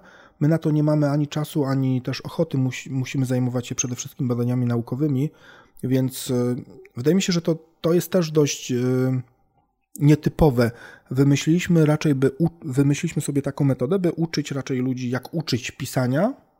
Bardzo szybko próbujemy przekazać know-how i zostawić to know-how w firmie czy w urzędzie e, i ewentualnie później kontrolować tak, na, na zasadzie staloporskiego mentoringu, czy, czy to dobrze wygląda, czy też nie. E, niż prowadzić w nieskończoność e, kolejne szkolenia i, i, walczyć mm. tak z, z, pracownikami, czy piszą tak, czy nie, później się spotykać z ich zwierzchnikami i ich do tego namawiać. I to, to jest e, też ciekawy model, bo na, na świecie najczęściej są studia podyplomowe, chociażby z user experience, prawda, z service mm. design i tak dalej, gdzie trzeba wysyłać swoich pracowników na uczelnię. W komunikacji niestety to się nie sprawdza, bo my musimy pracować w naturalnym środowisku, w kontekście i w kulturze organizacji tych osób, więc my raczej robimy studia podyplomowe w firmach. Tak? Okay. I przychodzimy tam i w krótkim, intensywnym kursie zamieniamy pracowników w konsultantów językowych, czasem później w trenerów językowych i się żegnamy. Okej. Okay. E, ile czasu to trwa i jakie są do tego predyspozycje potrzebne? Wersja minimalna to jest 5 dni. Mhm potrzebujemy czterech dni językowych i jednego z psychologiem. E, tak to najczęściej wygląda, ale zdarzają się takie kursy zaawansowane, które trwają pół roku. Okay. To, to zależy od e, głębokości tych kompetencji, które mamy przekazać. Jasne. A czy są jakieś predyspozycje ludzi? Czy faktycznie nie wiem, muszą mieć jakieś konkretne wykształcenie bądź. E, e, wykształcenie na to raczej nie ma wpływu. Różnie się pracuje z polonistami, co ciekawe, raczej, raczej się pracuje z nimi gorzej. Słabo się pracuje z osobami, które e, wspominają swoich polonistów ze szkoły. Jeden z takich argumentów, dlaczego tak pisać, a nie inaczej, jest tak, bo mój polonista mówił, że nie wolno zaczynać zdania od ponieważ. Ponieważ większość osób nie pamięta, co się działo na imprezie u cioci w tamtym tygodniu, to co dopiero w szkole 20 y, lat wcześniej, więc ten argument też odpada. Najlepiej jest nam zamienić pracownika firmy w konsultanta językowego lub trenera, w trenera wtedy, kiedy on nam mówi na pierwszym spotkaniu, a moja polonistka mówiła, że ja nie zdam matury, bo piszę e, bardzo krótko o ziemble i tak dalej. I to jest pierwsza, pierwsza grupa, która bardzo fajnie potrafi komunikować się samą esencją, samą treścią, y, takim mięsny, mięsnym jeżem mięsnym. Swoich, e, swoich myśli. A druga grupa to są, co ciekawe, e, programiści. Na przykład najlepszy y, spec od interpunkcji, którego znaleźliśmy, to był człowiek, który myślał algorytmami. Świetnie to e, rozwiązywał. I to jest, to jest drugie podejście. A trzecie podejście to są osoby, które nie mają takiej potrzeby E, pokazywania, że sterczy im gdzieś tam z, z pleców taki pawi ogon, że są tacy piękni, dostojni, pięknie, pięknie wyglądają, czyli tacy, którzy potrafią być cyniczni, ironiczni, e, autorefleksyjni także e, i oni też potrafią wtedy inaczej pisać, bo nie piszą szablonowo. Mhm. Bardzo trudno E, nauczyć człowieka mm, dobrego pisania, jeżeli pisze szablonowo, jeżeli wszystkie maile wyglądają tak samo, jeżeli w stopce jest w ogóle pozdrawiam, to, to jest bardzo trudne. A, okay. tak? tak? Ale tak, poczekaj, jeszcze pocistę. Dobra. Dobrze. Jestem e, firmą niekoniecznie akcyjną, średniego rozmiaru, a z badań wyszło mi, że ludzie nie rozumieją tych treści, chcę się do kogoś zwrócić. Co robię? Chcę za to zapłacić. Pierwszy krok to w, mm, sprawdziłbym w internecie, jak to wygląda. Zupełnie anegdot, anegdotyczna historia. E, jeden z banków zmapował wszystkie nasze artykuły naukowe, poradniki, wszystko to, co jest w internecie i stworzył, odtworzył tak jakby sposób komunikacji. Nie mogliśmy z nimi współpracować z różnych powodów. E, I kiedy zaczęliśmy oglądać te teksty, stwierdziliśmy, że to właściwie jakbyśmy my ich przeszkolili. Wszystko jest dzisiaj w internecie, wszystko da się otworzyć. To byłby krok pierwszy. Warto sobie to obejrzeć, zobaczyć jak to wygląda, sprawdzić też różne modele. Mm, warto obejrzeć jak działa jasnopis, warto zobaczyć jak działa Logios. E, natomiast krok drugi, jeżeli szukamy czegoś głębiej, no to już mm, warto poszukać specjalistów różnych, tak, bo są różne teorie wpływu. To po pierwsze, to jest to na, na tym górnym poziomie, jest taka teoria, która mówi, że fajnie pisać metaforami, jest inna teoria, która mówi, że fajnie pisać językiem zmysłowym e, i tak dalej, i tak dalej. Więc te teorie są na rynku. Okay. Trzeba je zweryfikować, sprawdzić, jak to y, wygląda i czy to działa. Moim zdaniem wystarczy tak, poradnia językowa PWN, mhm. dwa narzędzia, e, które mamy do badania trudności tekstu, czyli logios i jasnopis. Mhm. Wielki słownik języka polskiego, najlepszy słownik języka polskiego, który powstał, dlatego że jest to pierwszy słownik statystyczny, jest w internecie, jest tak duży, że nie da się go wydrukować. Nigdy nie powstanie w wersji książkowej wsjp.pl. Mhm. Narodowy Korpus Języka Polskiego, słowosieć, w której można sprawdzać relacje pomiędzy wyrazami zrobione też automatycznie, komputerowo, takie początki sztucznej inteligencji w Polsce. No i tyle narzędzi wystarczy, ale one są dość trudne, dlatego że polscy programiści e, w przeciwieństwie do zachodnich programistów mają takie podejście, że niepotrzebny jest funkcjonalny interfejs z sześcioma przyciskami, tylko najlepszy byłoby takie, najlepsze byłoby takie okienko, gdzie trzeba wpisać zapytanie w jakimś dziwnym języku programowania i wtedy wychodzą dane. I tak wyglądają niestety polskie te aplikacje. To jest dość, dość dziwne środowisko. Na przykład w Narodowym Korpusie Języka Polskiego mamy dwa wejścia do wyszukiwarki. Wyszukiwarka Pelkra dla ludzi i wyszukiwarka IPPAN dla nadludzi, czyli programistów. Polecam obejrzeć jedną i drugą. To są takie dwa, dwie drogi. Ale może dlatego, że to jest aplikacja, czy też środowisko stworzone za, za pieniądze z grantu.